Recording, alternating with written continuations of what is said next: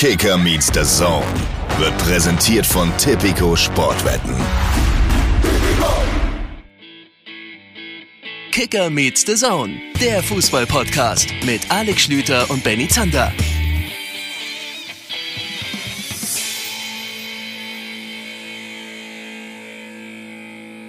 Mein lieber Herr Gesangsverein, was ist denn das heute für ein Tag? Was ist denn das für eine wilde Zeit, in der wir leben? Herzlich willkommen zur neuen Folge Kicker Meets the Zone und uns raucht der Kopf. Alex Schlüter, ich sehe ihn virtuell mich angrinsen. Hallo, Schlüttenmann. Es raucht der Kopf. Nicht nur meiner, auch deiner. Ich sehe es. Ja, ähm, mir kam gerade ein Song, der überhaupt gar nicht zu diesem Montag passt. Kennst du, also man sagt da, wo ich gerade bin, äh, ein klassischer NDR2-Song, Just Another Manic Monday. Den kenne ich Ich bin in Hamburg, klar. liebe Grüße von dir oben. Haben sie Ja. früher rauf und runter gespielt im Radio, als ich klein war. Wüsstest du sofort aus dem Kopf, aus dem Stegreif, was Manning heißt? Manic Verrückt. Monday? Nee, manisch. Also es kann aber, Ja. also ich glaube in dem Fall ist es, ja. Jetzt sei aber, mal nicht so pingelig, also. Ja, leo.org lässt auch durchgeknallt zu. Es ist überhaupt, ähm, ja, ist es dann ein Manic Monday? Ja, es ist ein Manic Monday. Insofern Natürlich. passt dieser Song perfekt auf diese Folge. Ja, denn wir haben was, und ich meine, es ist gerade früher Nachmittag an diesem Montag. Was haben wir schon erlebt? Eine Trainerentlassung gab es schon nach diesem Spieltag, nämlich in Augsburg. Heiko Herrlich wurde beurlaubt und äh, wird ersetzt. Boah, das klingt schon direkt sehr, sehr hart, aber es wird eine harte Folge äh, von Kollege Weinziel. Dann äh, gibt es neue Gerüchte um Julian Nagelsmann, der jetzt offensichtlich doch eine Affäre mit Lena Gerke hat. Hab ich verstanden? Also der. Oh Gott, wie. Sprich du bitte weiter, ich muss mich kurz sammeln. Also Julian Nagelsmann ist offensichtlich jetzt doch in Gesprächen, spätestens jetzt in Gesprächen mit dem FC Bayern München und hat angeblich RB Leipzig mitgeteilt, dass er gerne zu den Bayern gehen möchte, also seinen laufenden Vertrag, das muss man in diesen Tagen dazu sagen, gerne auflösen würde. In Leipzig brennt der Born besonders, weil offensichtlich auch, äh, auch Krösche gehen will, habe ich das Nee, das ist schon fix. Das ist Das schon ist verkündet fix? von RB Leipzig. Das hast du wieder nicht mitbekommen. Ja, nee. Also der, Nee. der, die Vertragsauflösung ist schon bekannt gegeben. Also Markus Krösche, der Sportdirektor, wird RB Leipzig im Sommer auch verlassen. Genauso wie sehr wahrscheinlich, wenn der FC Bayern 25 Millionen Euro auf den Tisch legt, Julian Nagelsmann. Und dann haben die keinen Trainer mehr und keinen Sportdirektor mehr. Ich sage direkt, Markus Krösche, Eintracht Frankfurt, wurde direkt auch schon äh, kolportiert. Ist doch sinnvoll, ist doch sinnvoll. Naja gut, Ja, darüber, darüber gibt es auf jeden Fall noch zu reden. Während wir gerade über die Zukunft von Markus Kröscher reden, wird in Bremen über die Zukunft von Florian Kofeld verhandelt. Äh, Frank Baumann hat ja gesagt, er muss ein bisschen nachdenken und muss die ganze Situation, die definitiv als Krisensituation zu beschreiben ist, an der Weser analysieren. Und jetzt scheint es tatsächlich so zu sein, als würden Kofeld und Bremen getrennte Wege gehen. Das finden wir wahrscheinlich in den nächsten Minuten raus. Auch da können wir schon mal sagen, da sind wir für euch mit der direkten Leitung dran, denn wir haben ja schönerweise, Benny, einen Kicker-Experten, der da, ich glaube, gerade die, das Ohr so richtig ans Weserstadion ranhält. Ja, hoffentlich verkühlt er sich nicht. Äh, wir rufen ihn einfach mal an und holen ihn dazu. Der Mann heißt Tim Lüdecke. Warte mal, ich mache das hier jetzt heute mal on the fly. Komm, einfach mal durchklingeln hier. Zippi Zappo. Und dann reden wir mit Tim Lüdecke über den SV Werder Bremen. Das klingelt schon mal, das ist schon mal gut. Und holen uns da jetzt mal ein Status-Update. Hallihallo. Ja, da ist er doch schon. Hallo Tim. Tag. Die Genossen Zander und Schlüter hier. Grüße euch. Sag mal, Ja, Werder Bremen gegen Union Berlin. Ich hätte es wissen müssen, dass ihr euch dann wieder meldet. Beim letzten Mal war es ganz genauso. Erinnert ihr euch? Ja. Woran liegt das? Ja, jetzt hat es eventuell etwas mit einer etwas, ja, wie soll ich sagen, aktuelleren sportlichen Notlage zu tun. Du musst uns mal kurz auf den, auf den neuesten Stand bringen. Wir haben gerade mit unserer Podcast-Aufzeichnung begonnen. Gibt es denn schon irgendwas Freshes, Neues zu verkünden? Irgendwas? Äh, Schütti hat gerade das schöne Bild gemalt, dass du wahrscheinlich die ganze Zeit das Ohr ans Weserstadion hältst. Was hörst du? Naja, also die Situation, so viel ist natürlich zu sagen, ist nach wie vor mehr als kribbelig. Das hatte ja äh, Florian Kofeld vor und nach dem Spiel gesagt. Was ist denn eigentlich das, äh, der nächste Zustand von kribbelig? Der nächste, äh, äh, kribbelig? krabbelig vielleicht. Ja, also, also, ähm, es werden gerade weiterhin zur Minute, zur Sekunde ähm, Gespräche geführt in Bremen. Äh, es wurde ja eine sogenannte ergebnisoffene Analyse angekündigt und ja, da tagt jetzt, äh, da tagen die Gremien, da tagt die Geschäftsführung und der Aufsichtsrat und ähm, die stellen da jetzt so ein paar Sachen auf den Prüfstand, insbesondere die Personalie Florian Kofeld und ähm, ja, bei allem, was man so hört, könnte es äh, heute schon eng werden für ihn. Äh, eine Entscheidung wurde ja bis morgen angekündigt, aber es ist zu hören, dass, dass es heute wahrscheinlich schon soweit sein wird. Tim, können wir folgenden Deal machen, wenn sich da was tut, wenn sich äh, diese Personalie tatsächlich als nicht mehr ausreichend tauglich für den SV Werder Bremen erweisen sollte, nach Analyse von Frank Baumann, dass äh, wir dann eventuell sprechen. Also äh, wir sind ja, wir sind ja offensichtlich äh, konkret eng mit dir verbunden. Das heißt also, klingelst du vielleicht einfach durch, wenn sich was getan haben sollte an der Weser? So können wir gerne verbleiben, natürlich. Ja, das machen Dann, wir dann so. analysieren wir mal den ganzen anderen verrückten Bums, der sich da heute in der Bundesliga ergeben hat und gucken dann, was in Bremen noch passiert. Ja. Ja, ich bin selbst gespannt, aber ähm, immer gerne darüber zu sprechen, dann nachher nochmal. Genau, so machen wir das. Du hältst uns auf dem Laufenden und ansonsten bimmeln wir am Ende der Folge nochmal bei dir durch. Tim, liebe Grüße, leg das Schnurtelefon wieder hin. Wir, äh, wir haben nachher den heißen Draht wieder zueinander. Bis später. Wunderbar, hasta luego. Ciao. Ciao. Habe ich jetzt nicht alles verstanden am Ende? Aber ich glaube, wir werden gleich nochmal mit ihm sprechen. Ja, gut. Ähm, also, noch keine Vollzugsmeldung, Bremen. Aber es ist Ja. so ein bisschen wie, wir haben doch, am Mittwoch haben wir über äh, Oliver Glasner gesprochen, ne? Äh, und diese Sache von wegen, ich weiß, was der Flick macht und der Flick weiß, was ich mache. Es wirkt so ein bisschen so, also wa was, was genau, in welchem Paralleluniversum führt der Entscheidungsprozess in Bremen jetzt dazu, dass der Trainer bleibt? Das, das frage ich mich so ein bisschen. Ja, du, wir, wir kommen da später drauf zurück. Wir müssen, glaube ich, euch Hörern erst einmal ein bisschen erklären, warum diese Folge sich auch als etwas besonders darstellt, was die Inhalte angeht. Denn es ist zum ersten Mal, die, wie viele Folge ist das jetzt hier? Ich Äh, weiß gar nicht mehr. 84 oder 85? in 84, 85 Folgen äh, Kicker Meets the Zone KMD Podcast äh, passiert, dass uns ein Gesprächsgast kurzfristig abgesagt hat. Denn, so viel können wir verraten, es ist ein eine Person aus dem Profifußball, die aus genau so einer krisengeschüttelten äh, Region kommt. Und äh, ja, ganz ehrlich, auch wenn das ein bisschen schade ist äh, und auch wenn da natürlich sehr viel Brisanz auch im Gespräch gewesen wäre, so ein bisschen können wir natürlich verstehen, dass äh, wenn da gerade so sehr der Baum brennt, die äh, Person kurzfristig abgesagt hat. Auch wenn es schade ist. Aber deswegen machen wir das anders und können irgendwie ja glücklich sein, Benny, dass wir so viele Themen haben, dass wir uns dafür dann immerhin ausführlicher mit den einzelnen Geschichten äh, auseinandersetzen können. Also Bremen sowieso, da warten wir dann auf Rückruf von Tim. Wir müssen über Leipzig reden. Ich frage mich, ob Leipzig auseinanderzufallen droht, wenn Nagelsmann Krösche gehen. Und es gibt ja auch den ein oder anderen Spieler, der noch in Gerüchten bei anderen Vereinen unterkommen könnte. Upamecano ist schon weg. Also da müssen wir ganz dringend drüber reden. Jetzt müssen wir nur irgendwie überlegen, wie wir das in die richtige Reihenfolge bringen. Ja, es ist alles nicht so leicht, aber wir kriegen das alles hin, Schwibmann. Ich bin bei dir, keine Sorge. Du hast ja gestern den Boss-Move gemacht, auf dem wir jetzt eiskalt äh, quasi hier durch die Folge reiten. Du hast auf äh, den sozialen Netzwerken, wie das äh, öffentlich-rechtliche Social-Media-Menschen nennen würden, bei Social Media hast du ähm, die Leute mal aufgefordert, Thesen rauszuballern zur Bundesliga, zu allem, was den Fußball angeht. Und wir machen heute die große Demokratiefolge. Wir machen den, Tre den, den, den Thesentresen heute auf. Wir sitzen hier am Thesentresen. Wir nehmen nämlich einfach von euch, von euren Thesen, einen ganzen, einen ganzen Rattenschwanz heute hier mit rein und geben dazu unseren Senf. Ne? Das so würde ich sagen. Und ich kann schon mal sagen, da ist eine ganze Menge reingekommen. Das äh, schon mal als großes Lob an euch. Da kamen, und zwar in alle Richtungen, wir wollten sie auch deswegen offen halten, von euch Meinungen, Thesen zu äh, dem, was in der ersten Liga passiert. Auch, das kann ich ankündigen, zu dem, was in der zweiten Liga passiert, zu einzelnen Vereinen. Und Stichwort zweite Liga, wir werden auch noch beim HSV durchklingeln, ne? Genau. Wir haben den Mann nicht nur in Bremen mit, mit dem Ohr am Weserstadion, wir haben in Hamburg auch noch Sebastian Wolf, der sich äh, in äh, der Sportwelt der Stadt, in der du dich auch gerade befindest, deutlich besser auskennt als du. Mhm. Ich kann übrigens seit heute definitiv sagen, ich muss definitiv sagen, dass sich was im Verhältnis Mutter-Sohn in der Familie Schlüter geändert hat. Zum Es- Guten oder zum Schlechten? Leider, also zum Schlechten für mich, ich glaube zum Guten für meine Mutter. Folgende Situation. Ich sitze wieder mal bei Jutti im Wohnzimmer. Jutti ist, glaube ich, nebenan an ihrem Laptop. Sie ist eine moderne Frau. Ähm, und ich bin reingekommen gerade und hab, ich zeige dir das jetzt mal. Das könnt ihr logischerweise nicht sehen. Kannst du es erkennen?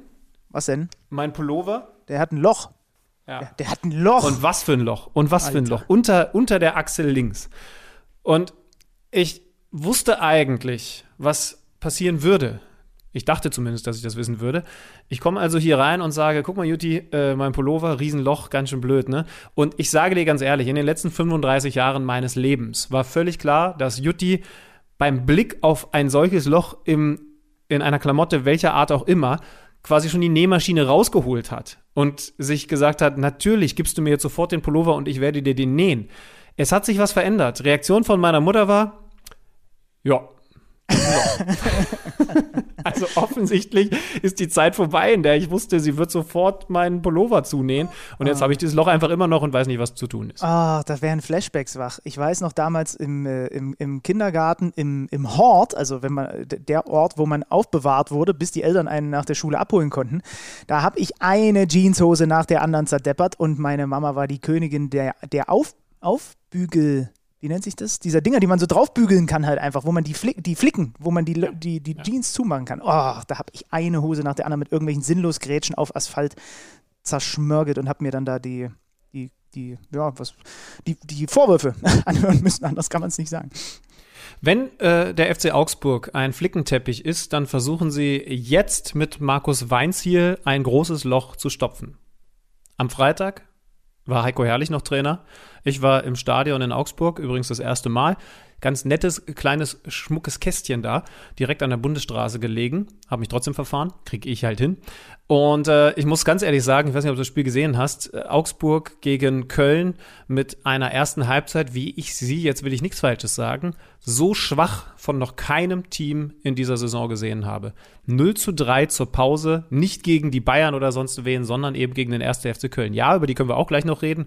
Die spielen das in den letzten Partien, haben ja auch gegen Leipzig gewonnen, unter Friedhelm Funke sehr, sehr gut.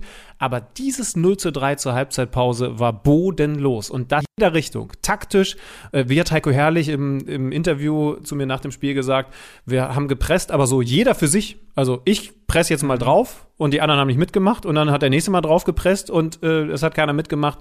Sie haben im 16er keinerlei Körperkontakt, keinen Zugriff gefunden. Also das war ganz, ganz schlimm und ich sag ganz ehrlich, am Freitag, ich hab's dir, wir können es ja den Hörern nur sagen, ich hab's dir, glaube ich, Freitagabend und am, am Samstag auch nochmal gesagt, ich glaube nicht, dass Heiko Herrlich nach den Aussagen, sowohl von ihm als aber eben auch von den Spielern, im nächsten Spiel, also am nächsten Spieltag noch Trainer von Augsburg sein wird. Jetzt ist es noch ein bisschen schneller gegangen, als ich gedacht hätte. Er wird beurlaubt und Weinziel wird sein Nachfolger. Ja, ich habe mir diese Interviews, die du geführt hast, natürlich dann auch nochmal zu Gemüte geführt. Könnt ihr auch machen, gibt es auf der DAZN-Plattform. Heiko Herrlich, was hat er gesagt? Einige haben es immer noch nicht kapiert. Ja. Die Zweikampfquote war desaströs. Dann habe ich nochmal nachgeguckt. Ich habe erst gedacht, es gibt es doch nicht. 42,4 Prozent Zweikampfquote in der ersten Halbzeit. André Hahn hat es wie du ausgedrückt, oder das hattest du vielleicht noch im Hinterkopf, bodenlos, absolute Frechheit. Und den Vogel abgeschossen hat natürlich wieder der Hüter, mhm. äh, Rafa Gikiewicz. Wir haben die Eier in der Kabine gelassen. Äh, das war für Köln in der ersten Halbzeit wie ein Abschlusstraining. Ich will nicht zu viel sagen, sonst kriege ich wieder eine Strafe. Ja. Hat vor allem, was ich bei ihm krass fand, ist, wie der verbal einfach mal die Vorderleute komplett zerlegt hat für das Verhalten bei den Gegentoren. Ja. Also schon. Ja. Und ich muss übrigens mal so, so, so, so, ein bisschen meinen Blick erklären. Du gehst ja in so ein sogenanntes Post-Match-Interview oder in diese Post-Match-Interviews mit, in dem Fall der Verlierermannschaft und hast logischerweise einen eigenen Eindruck vom Spiel, tastest dich aber dann in den Interviews so ein bisschen ran. Und jetzt muss man ja zur Vollständigkeit erklären, die spielen diese miserable erste Halbzeit, kommen dann aber immerhin noch mal auf 2 zu 3 ran. Also es ist am Ende ja. eine Niederlage, es sind keine Punkte, aber eben, wenn man das positiv sehen möchte, also wenn man sich dazu zwingt, ein Trend gewesen, der sogar positiv ist. Nach miserabler ersten Halbzeit immerhin das Aufbäumen in der zweiten Hälfte. Und ja, wenn das ganz, ganz verrückt wird, dann kannst du da sogar noch einen Punkt holen. Und dann gehst du ja ran an die erste Frage bei Rafa Gikiewicz und ich glaube, ich habe gefragt, naja, äh, zweite Halbzeit, das ist sicherlich das Positive, aber muss man sagen, am Ende überwiegt das Negative und er antwortet knallhart mit, ich habe überhaupt gar nichts Positives gesehen. Also in dem Moment habe ich gemerkt, nee, innerhalb der Mannschaft ist die Stimmung so am Boden, die wollen überhaupt gar nicht das Positive sehen, weil sind wir mal ehrlich, häufig hast du in Interviews das Gegenteil, dass sie versuchen, sich irgendwie zu zwingen, noch das Positive aus so einem Spiel rauszunehmen. Das war bei André Hahn, das war bei Rafa Gikiewicz und eben, muss ich sagen, am überraschendsten auch bei Herko Herrlich so nicht zu erkennen und da wusstest du eigentlich, eigentlich, da kann kein, also irgendwas muss passieren. Und jetzt ist es natürlich, wie dann so häufig, der Trainer geworden, der entlassen wurde. Wahrscheinlich hätte das sogar die, oder wäre das sogar die Folge gewesen, wenn der Gummi da noch das 3-3 macht, wo der Skiri auf der Linie klärt. Ne? Also selbst das hätte wahrscheinlich den Job nicht mehr äh, gerettet von Heiko Herrlich. Es dringt jetzt so ein bisschen was durch, so nach dem Motto, dass Markus Weinze so ein bisschen auf Abruf stand schon seit Februar und ähm, äh, Stefan Reuter einfach zu lange, sagen wir mal, gewartet hat. Es gibt jetzt ganz frisch, gerade auf, äh, auf der Kicker-Seite vom geschätzten Kollegen David Bernreuter, eine kommentierende Analyse mit der Überschrift Herrlichs aus ist eine empfindliche Niederlage für, für Stefan Reuter, hat die Fehlentwicklung zu lange laufen gelassen, nun zum Handeln gezwungen. Rückkehrer Markus Weinzel steht für klare Strukturen und eine schmerzlich vermisste Spielweise. Die hatten ja unter dem eine super Zeit und dann haben die sich am Ende eigentlich, Weinzel und Reuter, glaube ich, so ein bisschen überworfen wegen seines Abgangs nach Schalke. Also da bin ich auch mal gespannt, wie das jetzt funktioniert. Also könnt ihr in aller Ausführlichkeit äh, beim Kicker nachlesen, diese Analyse vom Kollegen Bernreuter. Gummi ist da, aber Skiri steht im Weg. Das beschreibt so ein bisschen meinen Griff in so eine Tiefkühltheke von einem Biosupermarkt. Es hätte tatsächlich noch zum 3-3 führen können. Jetzt müssen wir bei Augsburg aber eben fragen, sind die so richtig unten drin oder reicht deiner Meinung nach der Vorsprung, den sie sich ja irgendwie herausgespielt haben in den Wochen zuvor? 33 ist, Punkte, ja. 31 Spiele muss man immer dazu sagen, weil es ja ein etwas verzerrtes Bild ist. Köln zieht vorbei an der Hertha, die aber eben gar nicht punkten konnten, weil sie weiter in Quarantäne sind, ist jetzt auf der 16 auf dem Relegationsrang mit 29 Punkten. Also vier Punkte hat Augsburg noch Vorsprung. Aber der Trend ist logischerweise überhaupt nicht des Augsburgers Frank. Ja, und das Problem ist ja, du musst ja nur mal gucken, die Hertha hat drei Spiele weniger. So. Und ähm, wenn sie in, aus diesen drei Spielen auch nur vier Punkte holen sollten, dann, um dann erstmal überhaupt, was die Spiele angeht, auf einem Level mit Augsburg zu sein, dann haben beide 31. Ja, dann sind es eben schon nur noch drei Punkte Vorsprung. Das heißt, das ist das, was wir genau angesprochen haben mit dieser trügerischen Situation da unten im Tabellenkeller, weil die Hertha eben so viele Spiele hinten dran ist. Ja, auf dem Papier hat Augsburg vier Punkte Vorsprung vom Relegationsrang, aber da hinten dran ist eben noch ein Team, was noch einiges an Nachholspielen hat. Und das macht die Sache so unglaublich kompliziert. Also zumindest mal die Relegation ist auch für den FC Augsburg noch lange nicht durch und noch lange nicht weg. Ja. Gibt es mittlerweile Nachricht von Tim? Nee, ne? Nee, äh, gibt es noch nicht. Noch Aber wir haben ja äh, schönerweise passend dazu, weil wir, wir gerade das Thema Härte hatten, äh, ich, ich packe hier direkt mal die erste These von einem unserer Hörer mit rein. Corby86 hat bei Twitter folgendes geschrieben: Die Hertha-Quarantäne ist die krasseste Wettbewerbsverzerrung äh, in der Bundesliga-Historie, weil sie vor allen anderen wissen, wie viele Punkte sie brauchen, um nicht abzusteigen. Dein erstes Gefühl dazu?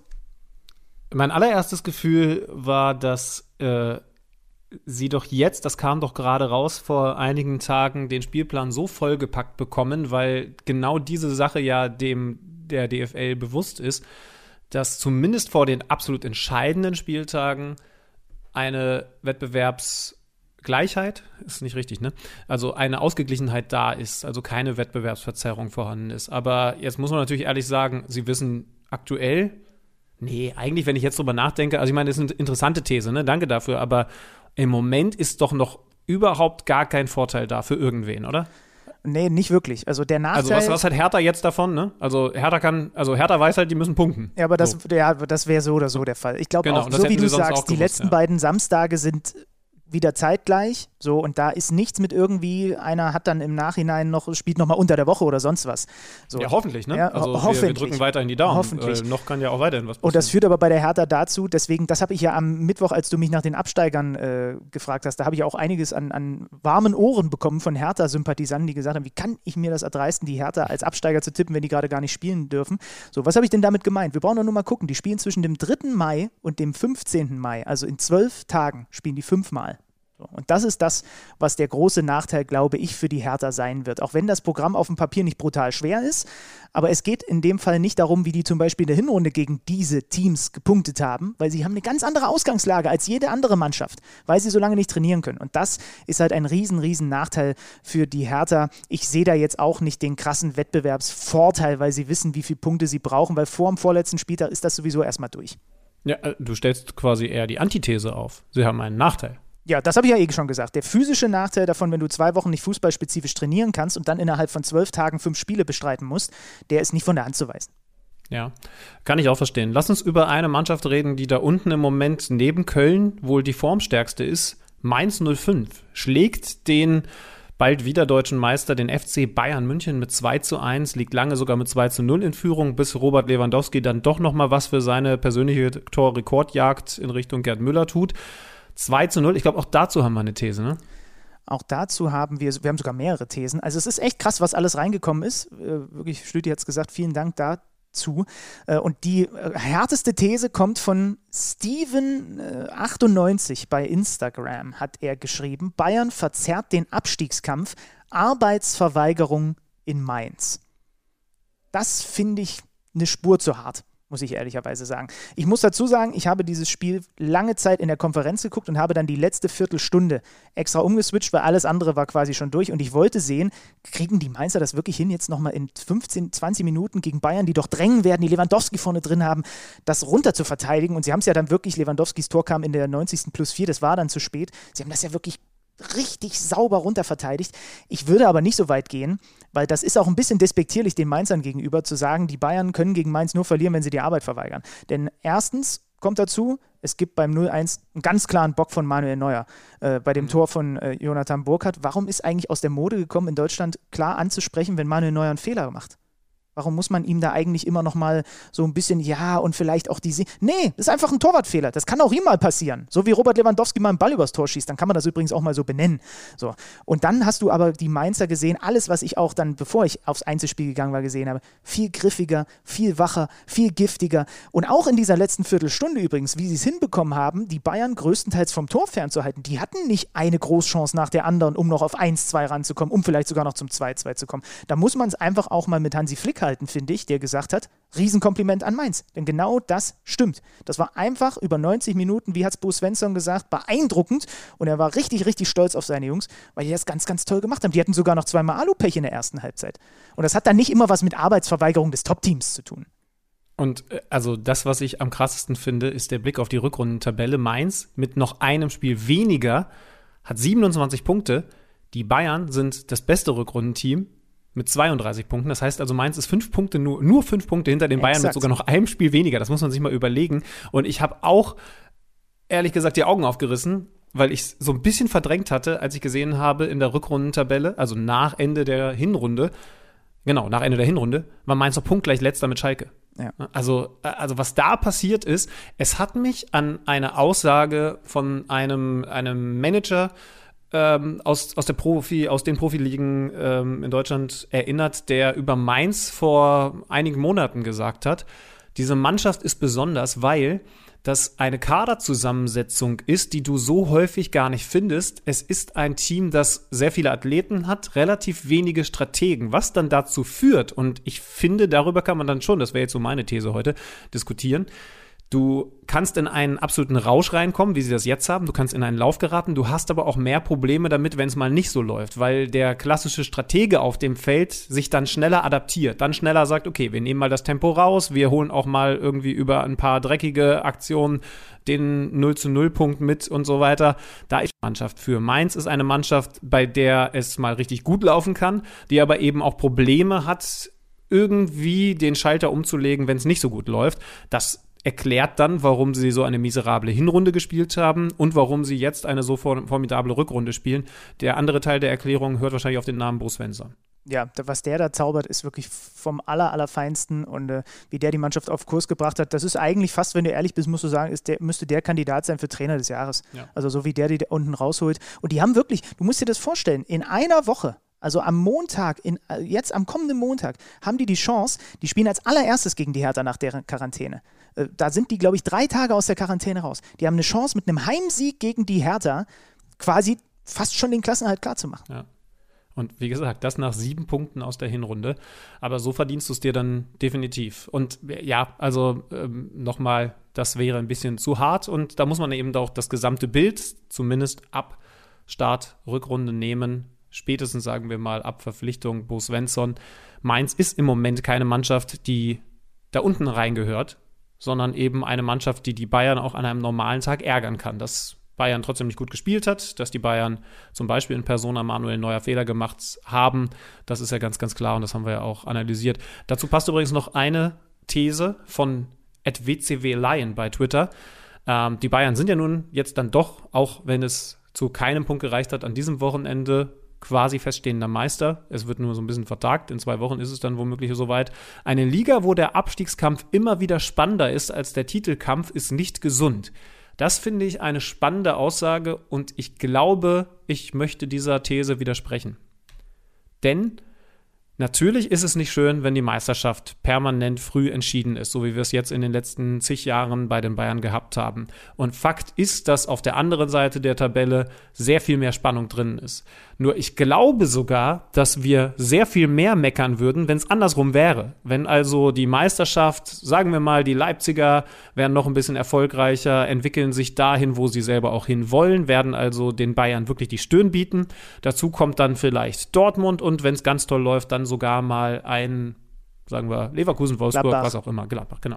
So, ähm, dann ist das sehr, sehr spannend, aber wenn das bedeuten würde, dass gleichzeitig die Abstiegssituation sehr früh entschieden ist, dass du sehr häufig dann klare Absteiger hast, dann würden wir, glaube ich, noch viel mehr meckern, dass es diese Zwei-Klassengesellschaft gibt, dass da oben gekämpft wird, weil sie die Kohle haben, um sich ein gutes Team zu holen jeweils und unten aber eben schon die Schere so weit auseinanderklafft, dass, dass eine Abgeschlagenheit vorhanden ist. Und ich glaube, dann ist es tatsächlich, auch wenn es natürlich im besten Fall um jede Situation einen Kampf gibt, und zwar einen auf hohem Niveau, ist es so rum sogar noch ein bisschen besser.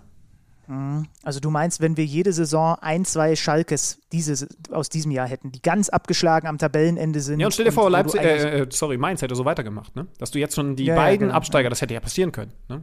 Und mhm. das wäre nicht gut. Ja, ich, ich weiß nicht, ob mehr Leute meckern würden als jetzt über den Meisterschaftskampf, weil das ja, ist eine andere, ja, beides emotionalisiert. Schwer zu sagen. Aber natürlich unterm Strich steht schon, also so oder so, wenn der, wenn der Meister in regelmäßigen Abständen kommt, dann ist es für die Liga zumindest mal nicht toll. Und auch, äh, ja, es wäre schon schön, wenn auch in der Spitze. Und die Bayern haben Angebote gemacht. Und sie haben Angebote ohne Ende gemacht und die, äh, die, die, die Rivalen, sage ich jetzt mal, haben die Angebote halt nicht angenommen. Dazu passt übrigens die nächste These von La Cheffe, starker Twitter-Name. Nächste Saison holt eine Mannschaft die Meisterschaft, die nicht international spielt. Stand jetzt Gladbach. Begründung, diese Saison ohne Winterpause und die EM im Sommer geht an den Topclubs und deren Spielern nicht spurlos vorbei, vorbei in Klammern Verletzungen, Formtief. Steile These, mhm. aber inwieweit nachvollziehbar?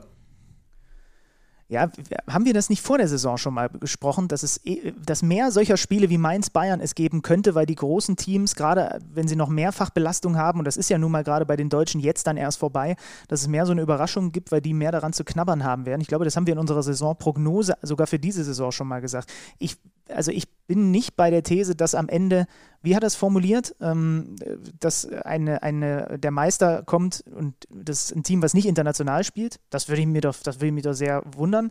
Aber dass da oben noch mehr durchgemischt wird und zum Beispiel die, die dann jetzt es halt nicht international schaffen, wenn sie sich auch entsprechend verstärken, und da kann Gladbach ja tatsächlich dazugehören, äh, dann mit neuem Trainer und all den Dingen, die sich da verändern, dass die da oben dann richtig reinstoßen und vielleicht auch Vizemeister werden. Aber ich würde trotzdem sagen, gerade auch bei dem allem, was ich jetzt bei den Bayern auch tut und so, ähm, die Meisterschaft geht über die und die werden auch es hinkriegen, dann mit neuem Trainer und neuen Impulsen und neue Verpflichtungen.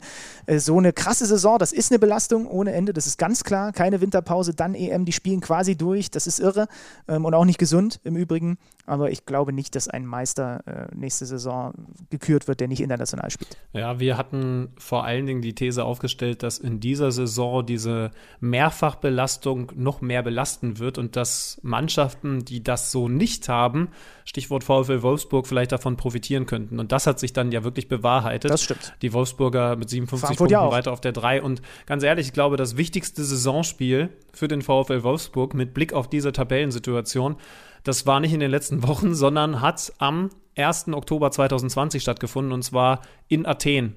Da sind sie nämlich ja, aus der Europa League Quali ausgeschieden. Und ich ja. glaube weiterhin, auch wenn sie gerne dabei gewesen wären, das hat ihnen eine ganze Menge erspart und hat, äh, ich sag mal, zu deutlich besseren Laktatwerten geführt als bei vielen anderen Teams.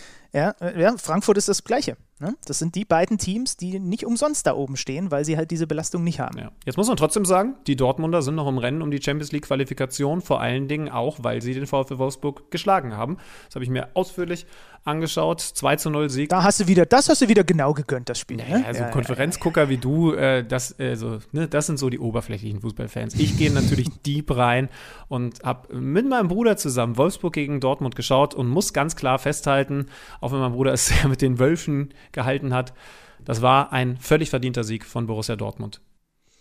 Was ein bisschen kurios klingt, wenn man erstmal auf die Torschussbilanz guckt, ne? da denkt man halt im ersten Moment, okay, es war einfach ein, ein Unterschied in der Effizienz so, wenn man mhm. das Spiel dann nicht über 90 sieht, aber du sagst auch von der Leistung auf dem Feld, man muss ja dazu sagen, also was ja noch ganz speziell war, Wolfsburg hat ja, nachdem Haaland äh, die Dortmunder in Führung gebracht hat, nach einem dicken Bock übrigens von Baku, ne, ja. mit dem Rückpass da, da hat er seinen Innenverteidiger aber mal richtig äh, ans Bein gepinkelt, äh, hat Wolfsburg hinten raus ja sogar noch, als es 0-1 nur stand, sogar noch eine halbe Stunde in Überzahl gespielt, nach dem Platzverweis für Bellingham. Und trotzdem hat Dortmund das Ding am Ende souverän gezogen. Ja, ich finde, in dieser halben Stunde hat sich Dortmund wahrscheinlich diesen Sieg auch am allermeisten verdient, weil äh, Wolfsburg da nur ganz wenig Zwingendes zustande gebracht hat. Und das hatte dann schon viel mit der Borussia zu tun. Also sie haben auch in Unterzahl vermieden, komplett hinten reingedrückt zu werden. Dass du dann auch mal auf eine Kontersituation setzt, die dann ja auch das 2 zu 0 durch Holland gebracht hat, das ist ganz, ganz klar. Aber sie waren in dem Moment so gut organisiert, dass Wolfsburg, weil sie eben auch selber nicht den besten Tag erwischt haben, die Wölfe, tatsächlich zu wenig eingefallen ist. Und dann muss man leider auch sagen, dass Riedle Baku den schwächsten Tag in dieser Saison erwischt hat. Das war seine schwächste, seine persönlich schwächste Partie. Nicht nur dieser Fehler, sondern auch ein paar weitere Unkonzentriertheiten. Ungewöhnlich, wird er auch abhaken, wird er deutlich besser machen, aber ist eben der Fall gewesen. Und nicht falsch verstehen. Dortmund hat Wolfsburg da jetzt nicht an die Wand gespielt, aber der VfL war an dem Tag nicht so da, wie Dortmund da war. Und ich finde eben gerade in dieser halben Stunde, als man dann mit einem Mann mehr doch eigentlich dieses ganze Zepter noch hätte an sich reißen können, ist das nicht gelungen, weil Dortmund an dem Tag einfach die bessere Fußballmannschaft gewesen ist. Weißt du, wer dieses Spiel auch intensiv verfolgt hat und sich dafür extra diese Brille mit diesen ganz dicken Gläsern aufgesetzt hat? Ah. Der Mann, der nicht so viel Tageslicht braucht. Wo mein Mann sagen muss, ihm stehen diese Brillen, ne? Ja, klar, die verdecken aber halt auch ein bisschen. Ja, ist, ist, okay, ist egal. Also, er hat auf jeden Fall auch ganz genau, ganz genau hingeschaut. Ihr wisst, ihr wisst, wovon wir reden, von unserem Untermieter. Du hast gesagt, dass wir vorbeischauen, ne? Ich dachte mir, manchmal muss man ihn auch mal mit so einem Überraschungsbesuch. Hoffentlich hat er eine Hose an. Neues aus dem Datenkeller. Präsentiert von Tipico Sportwetten.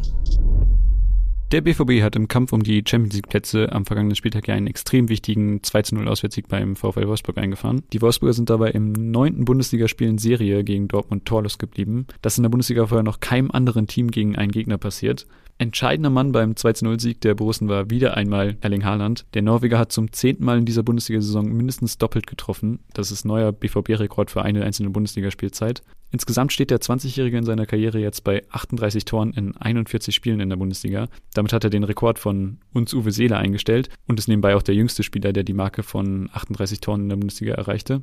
Wie gut und vor allem wie schnell Erling Haaland dabei in der Bundesliga angekommen ist, zeigt auch so ein bisschen der Vergleich zu Robert Lewandowski. Der Torjäger der Bayern hat ganze 79 Spiele für seine ersten 38 Tore gebraucht, also fast doppelt so viele Spiele wie der Norweger. Bleibt also die Frage, kann Dortmund mit einem überragenden Erling Haaland noch in die Top 4 rutschen. Tipico sieht Eintracht Frankfurt und den VfL Wolfsburg zwar noch als leichte Favoriten auf die Champions League Plätze, allerdings geben sie für Borussia Dortmund auch nur eine 1,65er Quote auf Platz 4 aus. Auch daran sieht man, es bleibt ein sehr, sehr spannendes Rennen um die Champions League Plätze und wir können uns auf interessante letzte Spieltage freuen. Neues aus dem Datenkeller. Präsentiert von Tipico Sportwetten. Ach, das tut meinem Knie nicht gut hier. Jede Woche da runter die Treppen und wieder hoch. Ach. Aber er hatte eine Hose an. Ja, das überraschenderweise. Ja, wobei ich mich wundere, hast du gesehen, er hat so einen Flick, er hat so, so einen Flick, so so ein Patch auf dem Hinterteil. Ich dachte, das macht man auf die Knie. Vielleicht hat eine, er. So eine Mickey Maus auf dem Hintern habe ich so noch nicht gesehen. Aber er ist halt auch einfach eine Stilikone. Vielleicht rodelt er auch gerne im Sommer. Er ist ein Sitzrodler. Danke, Freddy Tappe. Wir wollen gerne noch ein bisschen über Erling Haaland reden, denn das, was Freddy in seiner unnachahmlichen Manier gerade nochmal mit Zahlen gefüttert hat, das hat logischerweise auch bei euch die eine oder andere These hervorgerufen, nämlich die Leistungen von Erling Haaland. Jetzt muss ich selber mal schauen. Kenny Price hat bei Twitter Kenny geschrieben. Price. The Price heißt, als Stürmer, der sich selten am Kombinationsspiel beteiligt, ist Haaland ohne Kopfball kein Spieler für eine Top-5-Mannschaft Europas. Was sagst du dazu? Boah. Also die sind aber teilweise auch ganz schön gnadenlos, unsere Hörer, ne? Aber du hast nach Thesen gerufen. Ja, ich, ich, wollte steile Thesen ja. und wir haben also, steile Thesen bekommen. Sagen wir mal, Punkt Nummer eins. Was heißt denn, wie, ohne Kopfball? Hat er gar keinen Kopfball? No, also es ist auf jeden Fall jetzt keine große Stärke. Eine Stärke ist es nicht. Ja. Ähm, wir saßen vor ein paar Wochen mit Marco Reus zusammen. Der hat extra nochmal bestätigt und im Übrigen auch dann nochmal nach dem Interview, als wir mit ihm noch ein bisschen geredet haben, dass Haaland beim Spiel, ich sag mal, mit dem Rücken zum Tor, beim Kombinieren Fortschritte gemacht hat, große Fortschritte gemacht hat im Vergleich dazu, wie er damals zu B zum BVB gekommen ist. Ich habe in der Zwischenzeit auch ein Spiel komplett über 90 Minuten kommentiert. Auch da ist mir das zumindest phasenweise dann mal wieder aufgefallen. Aber klar, er, er lebt und stirbt, um es mal hart zu formulieren, natürlich vor allem damit, mit diesen schick ihn in die Schiene und er, äh, die Lok kommt ins Rollen und ist dann einfach nicht mehr zu stoppen. Ja, haben wir jetzt ja gegen Wolfsburg auch in ja. bester Manier erlebt. Aber also äh, ganz kurz noch zu Marco Reus, man muss schon sagen, das sagt er ja nicht umsonst. Wir glauben ihm natürlich, dass er Verbesserungen erkannt hat bei Erling Haaland, was dieses Spiel mit dem Rücken zum Tor angeht und da eben auch in Kombinationen eingebunden werden. Aber er spricht sowas ja nicht umsonst an. Also ihm ist definitiv aufgefallen, dass in den ersten Wochen, Monaten bei Borussia Dortmund Erling Haaland für diese Situation nicht besonders zu gebrauchen gewesen ist. Das muss man ja. dann schon auch sehr klar sagen. Gucken wir mal auf die Rückrundenbilanz. Seit dem 18. Spieltag hat Erling Haaland in jedem Bundesligaspiel, wo er nicht ein Tor erzielt hat, wenigstens eine Vorlage gegeben, bis auf eine Ausnahme gegen Frankfurt. Er steht bei fünf Vorlagen in der Rückrunde. So, ähm, und hat auch international einige Tore aufgelegt. Das ist jetzt mal, um es mal nur mit Zahlen erstmal zu unterfüttern. Aber klar ist, aber man darf halt auch nicht vergessen, wie jung der Typ noch ist. Der ist halt eine physische Erscheinung und hat diese, diese Wucht, diese Gier, diesen Ehrgeiz, dieses Tempo, diesen Körper.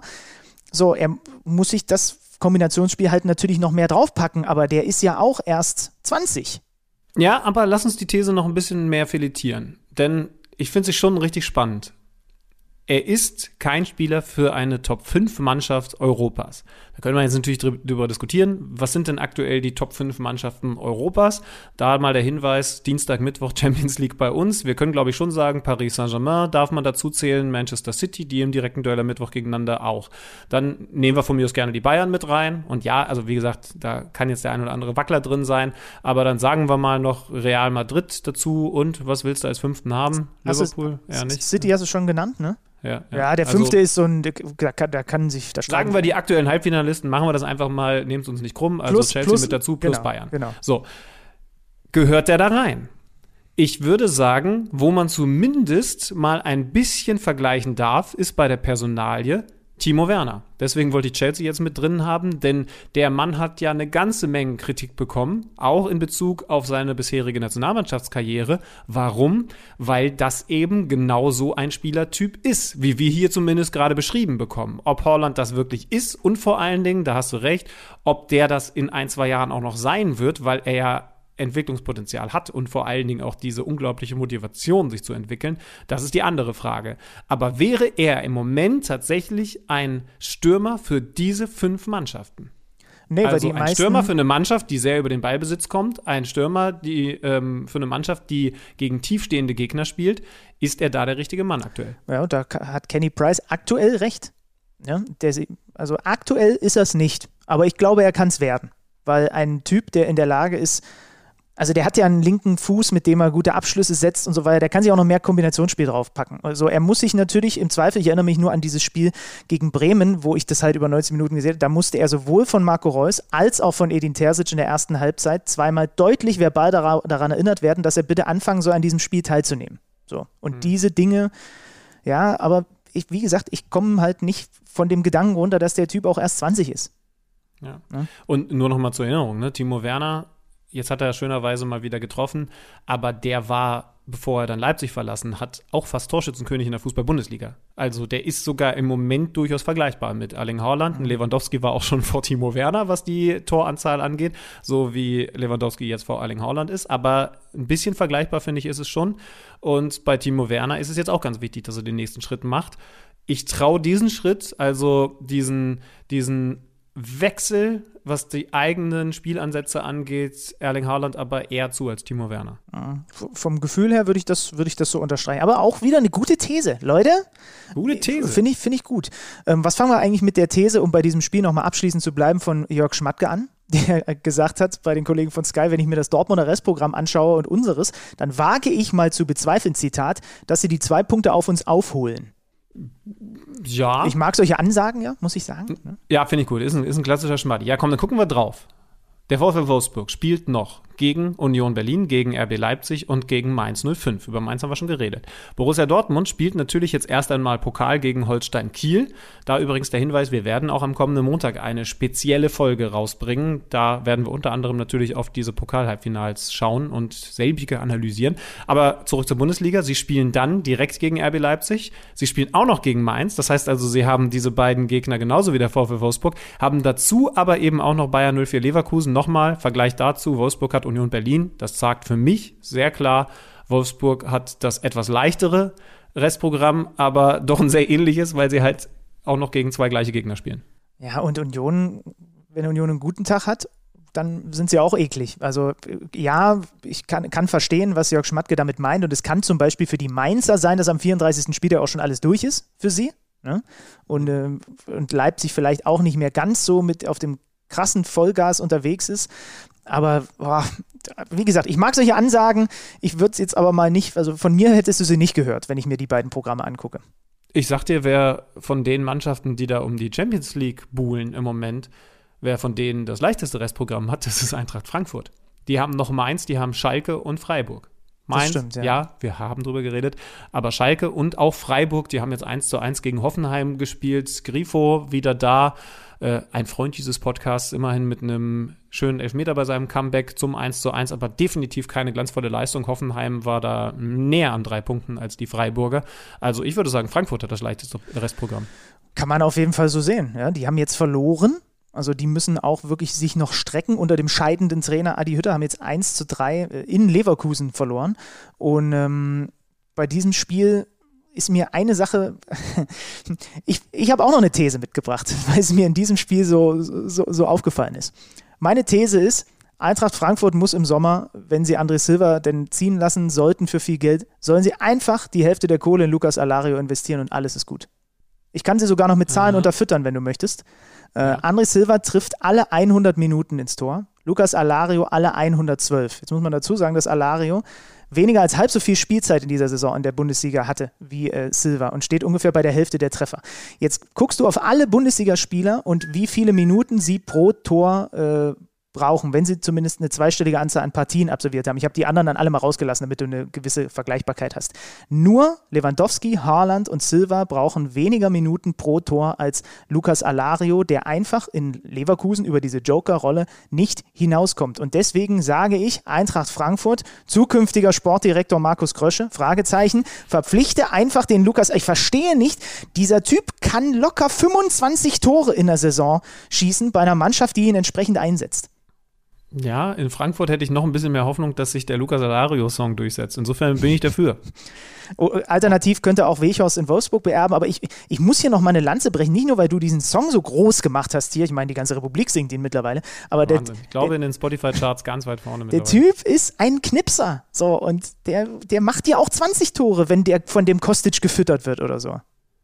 Ja, stimmt schon. Aber in Frankfurt ist eh so viel am Passieren positiver kann ich es nicht ausdrücken, äh, in diesen Wochen, dass das alles so schwer absehbar ist. Also André Silva ist wahrscheinlich wirklich nicht zu halten. Ne? Er ist auch einfach ein bockstarker Stürmer. Einer der Kopfballstärksten, da habe ich ihn unterschätzt. Tolle Sprungkraft, fantastisches Timing. Die Kopfballtechnik an sich sehr, sehr sauber. Ähm, hat da völlig zu Recht Aller beerbt, obwohl ich ihm das in der Form so gar nicht zugetraut hat. Ähm, aber ja, wahrscheinlich ist er zu gut und wird dann gehen. Und dann brauchst du genauso einen Mann. Also ich finde, das ist tatsächlich mal eine sehr sinnvolle These von dir. Dankeschön. Kann ich mir vorstellen. Dankeschön, ja. das freut mich. Ähm, wenn wir noch kurz aufs Spiel gucken, es ist laut Adi Hütter und, und, auch wenn man das gesehen hat, eine verdiente Niederlage am Ende gewesen. Sie haben sich vor allem beim 0-1, was dann das Spiel natürlich ja, in eine bestimmte Richtung schiebt, haben sich unglaublich naiv verhalten. Ähm, Kamada, der nicht mit durchläuft, das sah erst im ersten Moment, das ist auch, glaube ich, in einigen Zusammenschnitten eher so, dass man sagt, ja, da muss der, der Ilsanker, nee, nee, der Kamada hat den Kontakt ja, äh, und, und, und verliert den Gegenspieler dann. Und dann Kevin Trapp, der irgendwie da so halb schräg aus, in seinen 5-Meter-Raum reingeht, dann hochspringt und den Ball dann durch die Beine bekommt äh, von Leon Bailey, der da in die Tiefe läuft. Also da sah auch der Frankfurter Torhüter dann einfach nicht gut aus. Und das ja, hat Hütter enorm geärgert, weil es ist nun mal gerade so auch in dieser, ja, bei Frankfurt, du weißt gerade nicht so genau, es ist so ein bisschen das Selbstverständnis irgendwie weg und dann kriegst du halt in der 70., also 20 Minuten vor dem Ende so ein Ding eingeschenkt, das hat ihm sehr, sehr wehgetan. So, dann macht Alario halt mit diesem Chip, deswegen, wie gesagt, ist er bei mir noch so präsent, das 2-0, am Ende geht das Spiel 3-1 aus. Hat mich fast ein bisschen geärgert, Leverkusen so spielen zu sehen. Hannes Wolf hat ja gesagt, äh, wir hatten einiges wieder gut zu machen nach dieser ersten Halbzeit gegen München, wo ich mich so geärgert habe, dass sie so, so, so ängstlich gespielt haben und, und, und die, gegen Frankfurt waren sie jetzt voll da und haben übrigens unter ihrem Interimstrainer zehn Punkte aus fünf Spielen jetzt geholt, was eine ganz gute Bilanz ist. Ja, total. Ich finde, Leverkusen spielt jetzt in den letzten Wochen auch wieder den Fußball, der sie so attraktiv machen kann. Nur auch die können eben das andere Gesicht zeigen. Es gab äh, leider außerhalb des Platzes unschöne Szenen. Das wurde dann berichtet und auch an einen der Frankfurter Spieler herangetragen. Es haben sich Leverkusener Fans mit Frankfurter Fans geprügelt. Und dann sind wir bei Martin Hinteregger, der auf diese Gewalt der Fans außerhalb des Stadions angesprochen gesagt hat, das war wirklich sehr, sehr kurios, am ZDF-Mikrofon. Wenn es beide Parteien gewollt haben, ist es okay, passiert ja öfter, gehört auch irgendwie zum Fußball. Oder ihr könnt wieder über irgendwas berichten, die haben Spaß beim Kämpfen, wir müssen Interviews dazu beantworten und jeder hat also was davon. Ist ja nichts Schlimmes. Das war seine Aussage. Jetzt muss man dazu sagen, dass es auch komisch ist, wie dieses Interview überhaupt an die Öffentlichkeit geraten ist, weil es vom ZDF nicht ausgestrahlt wurde. Auf Umwege ist es dann doch an die Öffentlichkeit geraten. Also das schon mal sehr seltsam. Okay. Ich weiß nicht, ob die Frankfurter dann da einen Riegel vorgeschoben haben. Im Strich muss man natürlich darüber reden, dass diese Aussagen vom doch eigentlich so tollen Kollegen Hinteregger völliger Quatsch sind ja, ich habe, das muss ich gestehen, ich habe die Aussage mitbekommen, aber wie war denn, also die haben sich, die sind zufällig irgendwo aufeinander getroffen und dann aufeinander losgegangen, ja? Also nach den Informationen, die ich jetzt hier recherchiert habe, war das, äh, und das ist für mich das Entscheidende, ich glaube, du willst auch in die Richtung fragen, ne? War das eben kein äh, Waldwiesen-Prügelfest, äh, so, wo man jetzt sicherlich auch hinterfragen kann, ob es das braucht, aber das Allentscheidende ist eben, dass es eben in der Öffentlichkeit stattgefunden hat. Und dazu passt dann auch die, die These von Ed Irrelevant bei Twitter. Gewalt zwischen Fans ist wie Sex, wenn alle Parteien einverstanden sind, dann sollte doch niemand etwas dagegen sagen. Das passt als Vergleich, weil auch das gleiche Gegenargument gilt.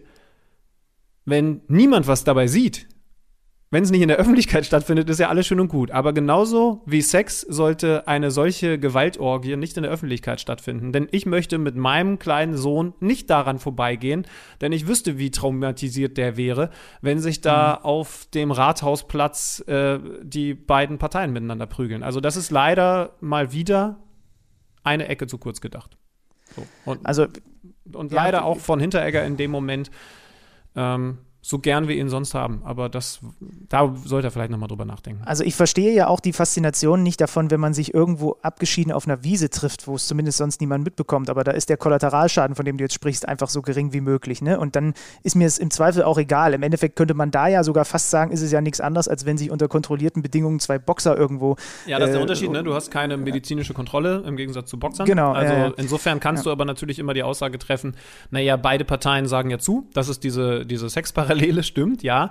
Aber ähm, trotzdem kannst du es ja verurteilen. Also trotzdem kann ich ja sagen, ähm, wenn da Menschen dabei sind, ich kenne es nicht, also ich sage jetzt nur, ich würde es in dem Fall verurteilen, wenn sich da Menschen prügeln, ohne dass eine medizinische Nothilfe möglich ist, die Familie haben, Frau, Kind, was auch immer. Völlig, völlig wurscht, dann halte ich es für doof. Aber darum geht es ja in dem Moment gar nicht, ne? Sondern äh, wenn das in der Öffentlichkeit stattfindet, dann hast du einfach den Schritt zu wenig weit gedacht.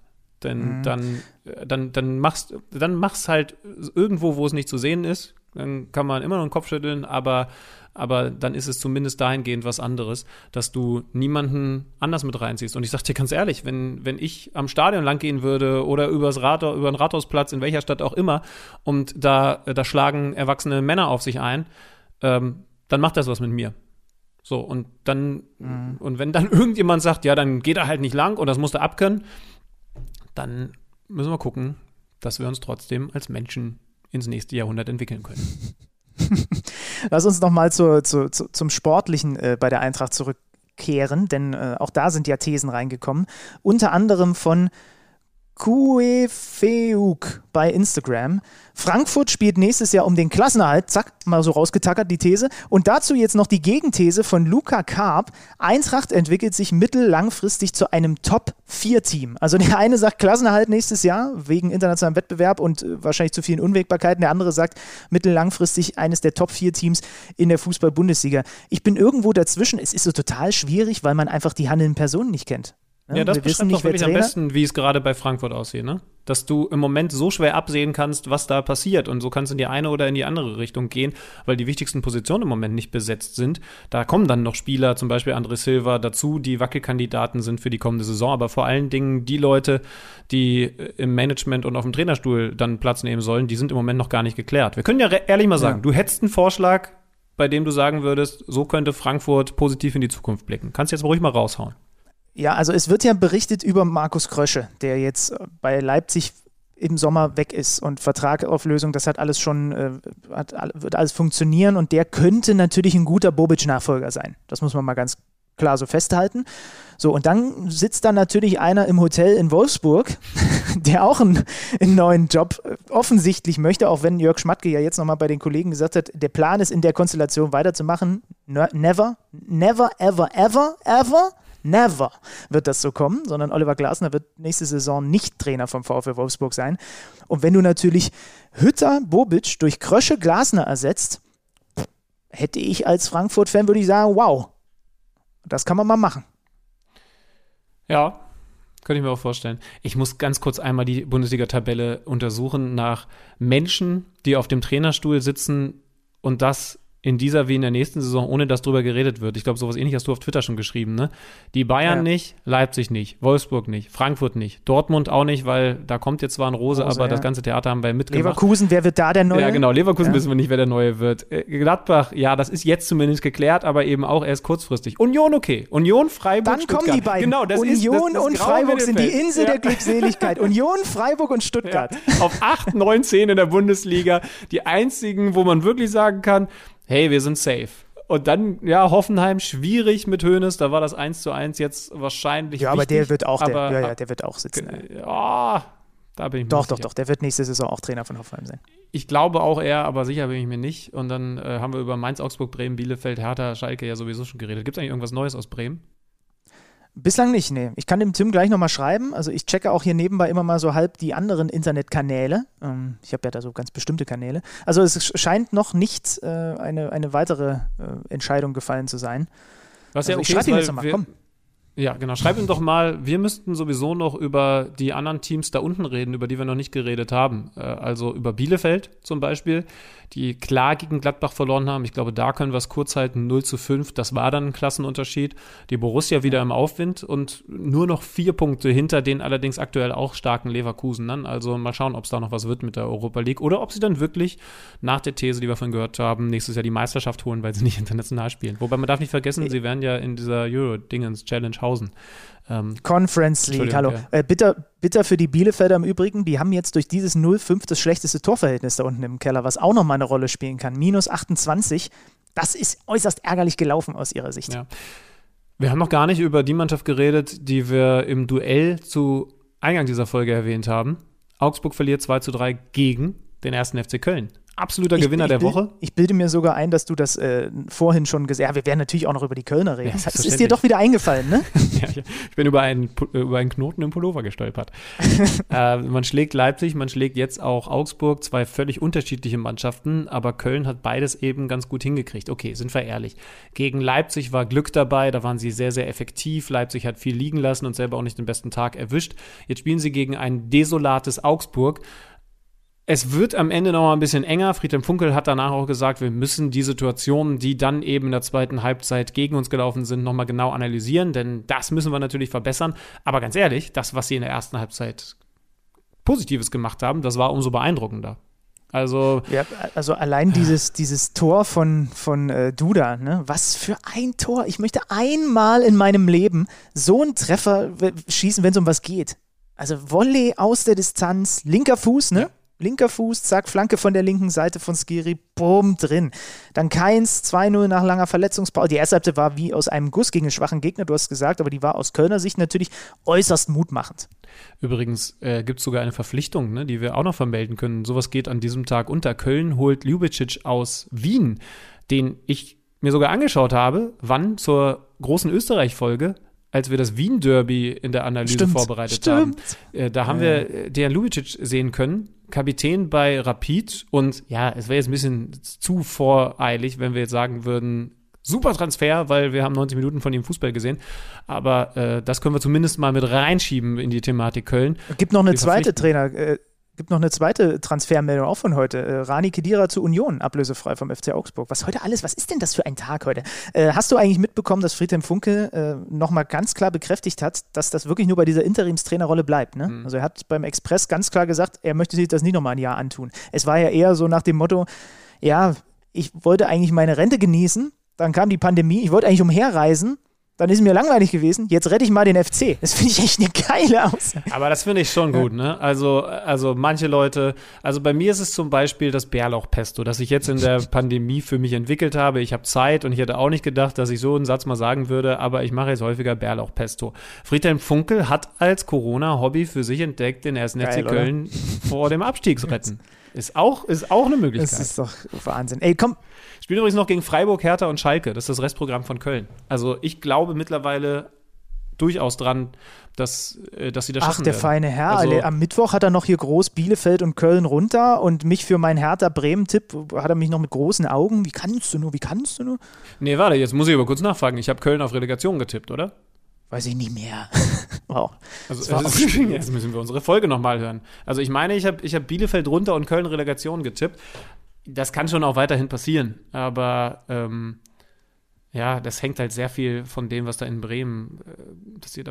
Also ich ich mache mir echt Sorgen um Augsburg, aber da muss man schauen, was jetzt mit Weinziel passiert. Es ist auf jeden Fall eine ganze Menge los da unten. Das ist schon, das ist schon echt krass. Ähm, Nochmal noch mal ganz kurz zu Köln. Das war total spannend zu beobachten. Der Funkel, der stand in den letzten 25 Minuten eher außerhalb der Coachingzone. Heiko Herrlich und ich will jetzt nicht übertreiben mit der Kritik der hat sich überhaupt in den 90 Minuten nur drei, vier Mal von seiner Trainerbank erhoben. So, also der, der Oldie Funkel, der hat definitiv die krasseren Tracking-Werte gehabt. Das muss ja nicht immer bedeuten, dass er deswegen auch die besseren Anweisungen gibt, aber es war zumindest interessant, das festzustellen. Naja. Und ganz ehrlich, wenn du jetzt die Kölner Mannschaft anschaust, die haben Anderson vorne wieder zurückbekommen, der ja auch Stimmt. mit vielen Verletzungen zu tun hatte. Das ist eine Waffe, der ist so also und das ist übrigens auch ein Spieler, da ist es schön, ihn mal wieder live gesehen zu haben. Das, ich weiß, ne, auch nicht falsch verstehen, besonderes Privileg im Moment, wie der in der Luft steht. Er ist ja jetzt kein, er ist ja jetzt kein Kalajdzic von der Körpergröße, aber er ist ein Mensch mit unglaublichem Timing und, und einer Sprungkraft absolut beeindruckend. Also tatsächlich eher vergleichbar mit André Silva. Und dann haben sie Jonas Hector, der im Moment das absolute Schweizer Taschenmesser Messer, Messer gibt. Duda, der zeigt, dass er eigentlich ein besserer Fußballer ist, als er in den vergangenen Monaten gespielt hat. Also diese Kölner Mannschaft, ich will sie jetzt auch nicht überloben, denn ich erinnere mich an Gespräche hier mit Kicker-Experte Frankie Lussem, der auch gesagt hat, diese Mannschaft ist vom Kader her nicht erstligatauglich. Dem würde ich, nach dem, was ich jetzt gesehen habe, zumindest vorsichtig widersprechen.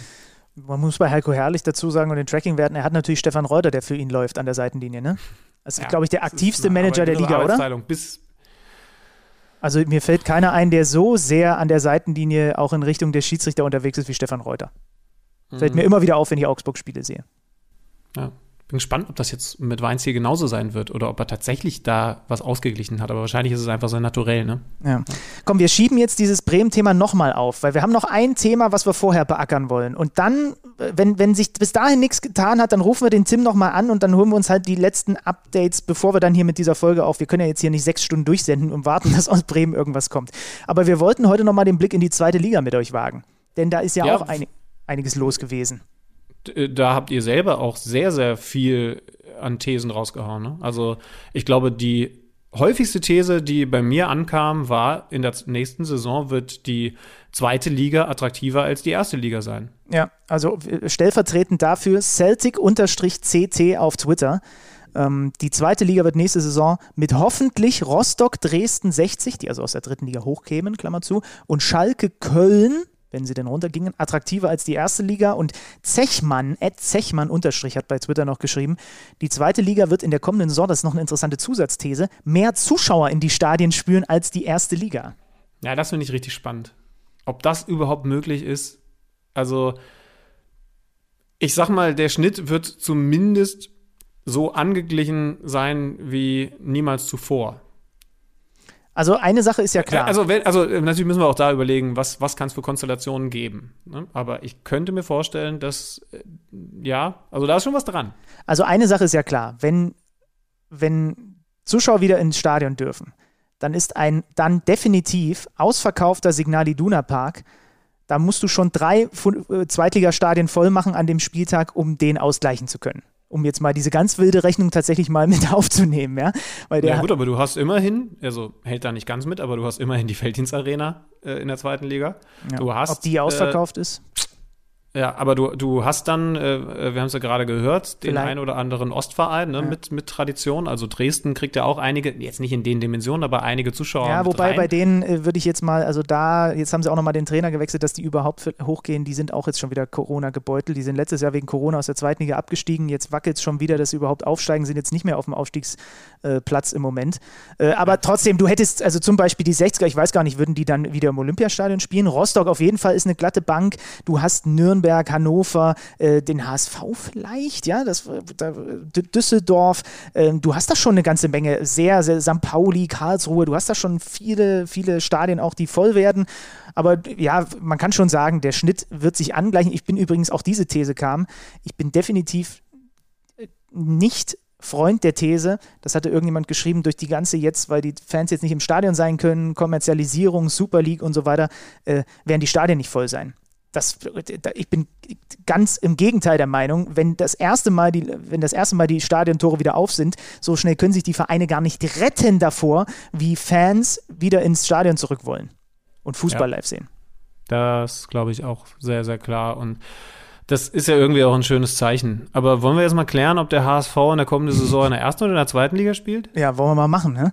Aber vielleicht sollten wir vorab bevor wir jetzt gleich das abspielen, was wir als einziges an diesem verrückten Montag schon extra vorproduziert haben, weil wir wussten, darüber werden wir auf jeden Fall sprechen, nämlich unseren Take mit dem lieben Kicker-Reporter äh, Sebastian Wolf. Vielleicht muss ich noch mal ganz kurz den Hörern erklären, wundert euch bitte nicht, Alex Schlüter wird eventuell gleich ein bisschen anders klingen, als ihr ihn bislang in dieser Folge erlebt. Ne, Schlütmann, du wirst vielleicht ein bisschen anders klingen.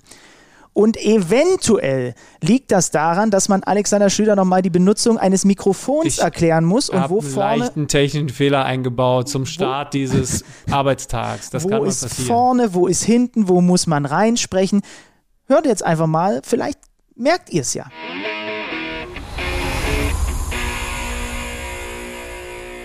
Und hier ist der Mann aus der Stadt für die Reichen und Schönen, für die Erfolgreichen, für die sympathischen Menschen. Hier ist Sebastian Wolf. Schönen guten Tag. Hallo. Was ist das denn für eine Begrüßung? Was soll das denn? Du hast jetzt gerade all unseren Hörern einen Knüppel zwischen die Beine geworfen, außer denen, die aus Hamburg zuhören. Naja, eigentlich wollte ich nur mich selbst loben. Sebastian weiß, glaube ich, selber noch nicht, dass ich heute ebenfalls in Hamburg bin.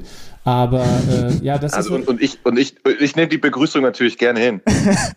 ja, der, der Zander hätte jetzt schon äh, Lambada getanzt, vermute ich mal. Insofern spricht das auch nur für dich. Nee, das ist die, das ist die, das ist die hanseatische Zurückhaltung, die ist ja auch, die, die ja auch der HSV gerade wieder an den Tag legt. Insofern ähm, sind wir uns da alle treu. Sehr guter Punkt. Äh, die hanseatische Zurückhaltung beim HSV, vor allen Dingen in der Rückrunde, beeindruckend, sage ich jetzt mal. Ähm, ich würde es mal so formulieren, für Leute, die sich vor allen Dingen mit der ersten Liga auseinandersetzen und die in Richtung zweite Liga vielleicht mal über Weihnachten reingeschaut haben und gesagt haben, naja, jetzt wird das was mit dem HSV. Die werden erschrecken, wenn sie jetzt auf die Tabelle schauen und auf die Rückrundentabelle gucken, wo der HSV sogar, wenn man nur diese Rückrunde nimmt, der 13. ist in der Tabelle. Was ist da los? Also im Prinzip ist ja genau das los, was in den letzten Jahren auch schon los war. Sehr gute Rückrunde, fallende Kurve und zum Ende hin dann eine abstürzende Kurve. Ähm, die Verantwortlichen haben sehr, sehr lange trotz ausbleibender Ergebnisse eigentlich immer darauf verwiesen, ja, stimmt, Ergebnisse sind ähnlich wie in der Vergangenheit, aber der Fußball ist viel besser, wir sehen keine Parallelen zur Vergangenheit. Spätestens nach, nach dieser Woche jetzt mit den, mit den beiden Tiefschlägen in Sandhausen und Regensburg muss man sagen, auch der Fußball hat sich inzwischen den Ergebnissen angepasst. Ähm, da ist nicht mehr viel zu sehen. Also auch von den von diesen spielerischen Elementen sind nur noch nur noch Fragmente erkennbar. Ja, und in Sachen äh, äh Widerstandsfähigkeit und Nervenkostüm äh, es ist Daniel Thun leider auch nicht gelungen, diesen HSV weiterzuentwickeln, was ja eigentlich immer der Hauptansatz seiner Arbeit war. Er hat eigentlich seit äh, Juli immer sehr viel von dem Begriff Resistenz gesprochen.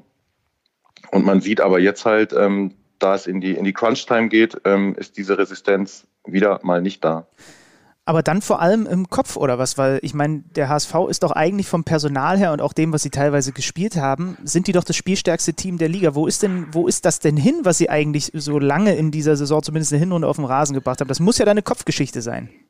Also das spielstärkste Team der Liga sind sie für mich nicht. Das ist für mich Kräuter Fürth und okay. auch der VfL Bochum. Die, die sehe ich schon stärker als den HSV. Ähm, und äh, oder, oder mindestens mal ebenbürtig, mhm. aber sicherlich ist es trotzdem so, dass der HSV ich würde, würde sagen, wenn der HSV in seinem 4-3-3-System, in dem er eigentlich viele Spiele bestritten hat, äh, 34 Spiele absolvieren würde, ähm, würde ich vermuten, hätten sie die gute Gelegenheiten, zumindest 25 von diesen 34 Spielen zu gewinnen. Es ist, es ist viel passiert. Daniel Thune hat meiner Meinung nach auch ein bisschen viel verändert, immer mal wieder. Zum Beispiel jetzt in Sandhausen äh, in einem Spiel, wo er, ähm, wo er den kompletten Kader zur Verfügung hatte, hat er fünf Spieler auf Positionen gebracht, die nicht ihre Idealposition sind. Ähm, diese Flexibilität, für die wurde er am Anfang äh, äh, auch von uns medial äh, sehr gefeiert und immer andere Aufstellungen, immer andere Varianten. Offensichtlich ist aber auch, dass Automatismen verschütt gegangen sind. Und ja, und dazu kommt auch sicherlich dieses Kopfproblem. Ähm, man, man muss vielleicht ein bisschen weiter ausholen. Es wird in Hamburg immer viel davon gesprochen, dass es eine Hypothek sei, dass es eine Belastung sei, diese große Geschichte des Vereins, aber auch diese, dieses äh, klägliche Scheitern in den beiden Vorjahren, dass das dann medial immer wieder als, ähm, als, äh, als Vergleich herangezogen wird. Und ich denke, das ist nicht ganz von der Hand zu weisen, dass es äh, dass im Aufstiegskampf und in der, in der entscheidenden Phase das HSV-Trikot dann vielleicht ein bisschen schwerer wiegt als das von Kräuter führt. Aber da sind dann natürlich Trainer und, und auch, äh, auch der Verein gefragt, entweder Spieler zu finden, die eben resistent genug für diese Drucksituation sind oder aber äh, sie resistent genug dafür zu machen. Und ähm, jetzt nach 30 Spielen muss man konstatieren, ist das halt wieder mal nicht gelungen. Ja, und deswegen muss ich Jonas Beuth jetzt sogar Fragen zur Zukunft seines eigenen Trainers gefallen lassen. Ich meine, wir saßen vor ein paar Wochen ja mit Daniel Thune noch zusammen. Da wirkte das alles so ruhig, so stabil. Selbst ist noch gar nicht so lange her, da haben wir beide uns hier hinreißen lassen, ja, das werden die schon irgendwie gewuppt bekommen. Gibt es denn aus deiner Sicht irgendwelche Anzeichen, dass dieser Stuhl von Daniel Thun auch nur ansatzweise innerhalb des Vereins wackelt? Mm, die Überzeugung, also, also die, die Aussagen gestern von, von Jonas Bolt am Sky-Mikrofon waren keine, ähm, waren jetzt keine, ähm, keine, keine leeren Parolen. Das ist schon so, dass die, dass die, dass die Überzeugung in den Trainer da ist und der, der jetzt nicht wackelt, aber ähm, wir wissen alle, am, am, am Saisonende wird dann, wird dann halt nicht nur zusammengerechnet, sondern auch analysiert werden müssen. Und dann ist halt die Frage, wie viel, wie viel Bestand das hat. Und dann wird man sicherlich auch den, den Anteil des Trainers bemessen müssen, wenn dieses neuerliche Scheitern, was sich jetzt ja abzeichnet, wenn das dann tatsächlich eingetreten ist. Und äh, sicherlich äh, ist es zu einfach, das immer nur am Trainer festzumachen. Und man muss ja auch äh, den, den Bossen zugutehalten, wenn sie sagen, ähm, diese ständige Trainerwechseln, diese ständige Personalfluktuation hat den HSV ja erst dahin gebracht, wo er jetzt ist.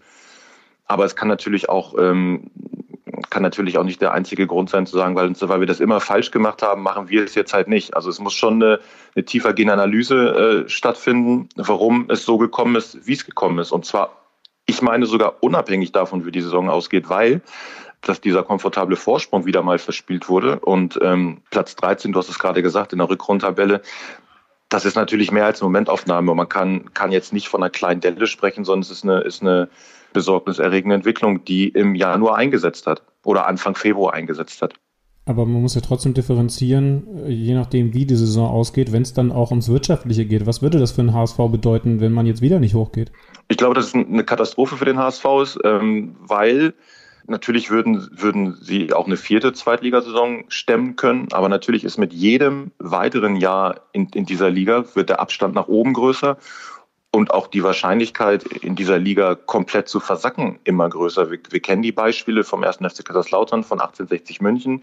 Die haben am Anfang auch ihre, ihre Bundesliga-Abstiege als einen Betriebsunfall angesehen, haben dann mit finanziellen Kraftakten ähm, erstmal versucht zurückzukehren. So nach drei gescheiterten Anläufen ähm, wird irgendwann das Budget schmaler und irgendwann auch die Aussicht, es schaffen zu können, kleiner. So, und irgendwann ist dann, ist dann der Aufstiegskampf äh, nicht mehr das Ziel, sondern man, man findet sich unten in der Tabelle wieder und, und beide mittlerweile in der dritten Liga. Das ist so ein, so ein Schreckensszenario, äh, was sie in Hamburg natürlich nicht hören wollen. In Hamburg wollte man aber auch äh, nach dem ersten Abstiegskampf in der Bundesliga nicht hören, dass es jemals äh, überhaupt in die zweite Liga gehen könnte. So, und äh, wir erleben ja gerade, wie, wie schwer das ist und, und der HSV hat einen hohen Schuldenstand. Es kommen mutmaßlich äh, mindestens zwei große runter. Andere Vereine wie, wie, wie St. Pauli, Hannover, Nürnberg werden einen neuen Anlauf nehmen, Düsseldorf wird einen neuen Anlauf nehmen. Also die Konkurrenz nächstes Jahr in der zweiten Liga wird nicht geringer und die Aussicht, es dann vielleicht schaffen zu können, nicht eben größer.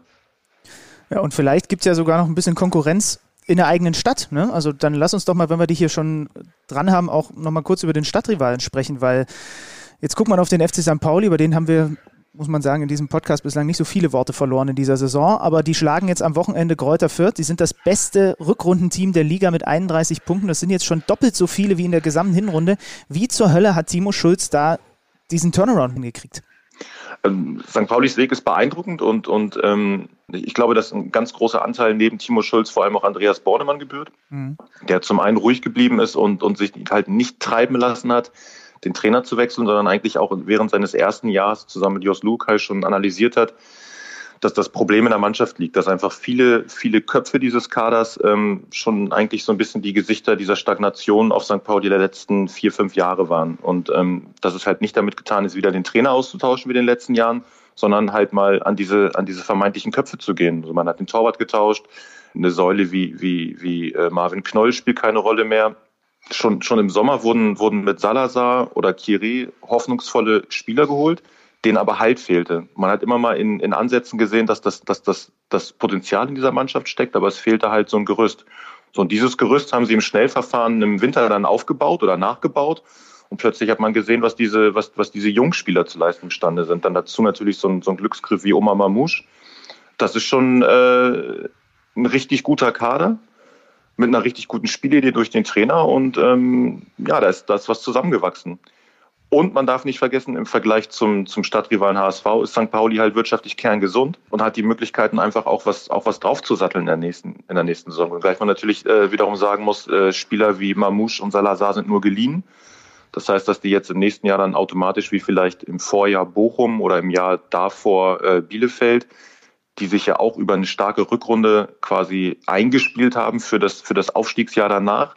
Ganz so wird es bei St. Pauli vermutlich nicht laufen, da halt äh, mindestens zwei Spieler schwer zu halten sein werden. Mhm. Aber zumindest für diese Saison sorgen sie dafür, dass der eine oder andere Fan so, so heimlich unter der Bettdecke vielleicht mal das Wort Relegation in den Mund nimmt, auch wenn der Weg ganz schön weit ist. Ich würde sagen, ähm, für dieses Gespräch hier ziehe ich folgenden Vergleich. Alex Schlüter ist der aktuelle HSV in seiner aktuellen Form und Sebastian Wolf hat uns St. Pauli-mäßig hier da nach vorne geschossen. Vielen Dank, Sebastian. Grüße nach Hamburg. Das war jetzt wieder das hanseatische Understatement. Liebe Grüße und danke dir für deine Zeit.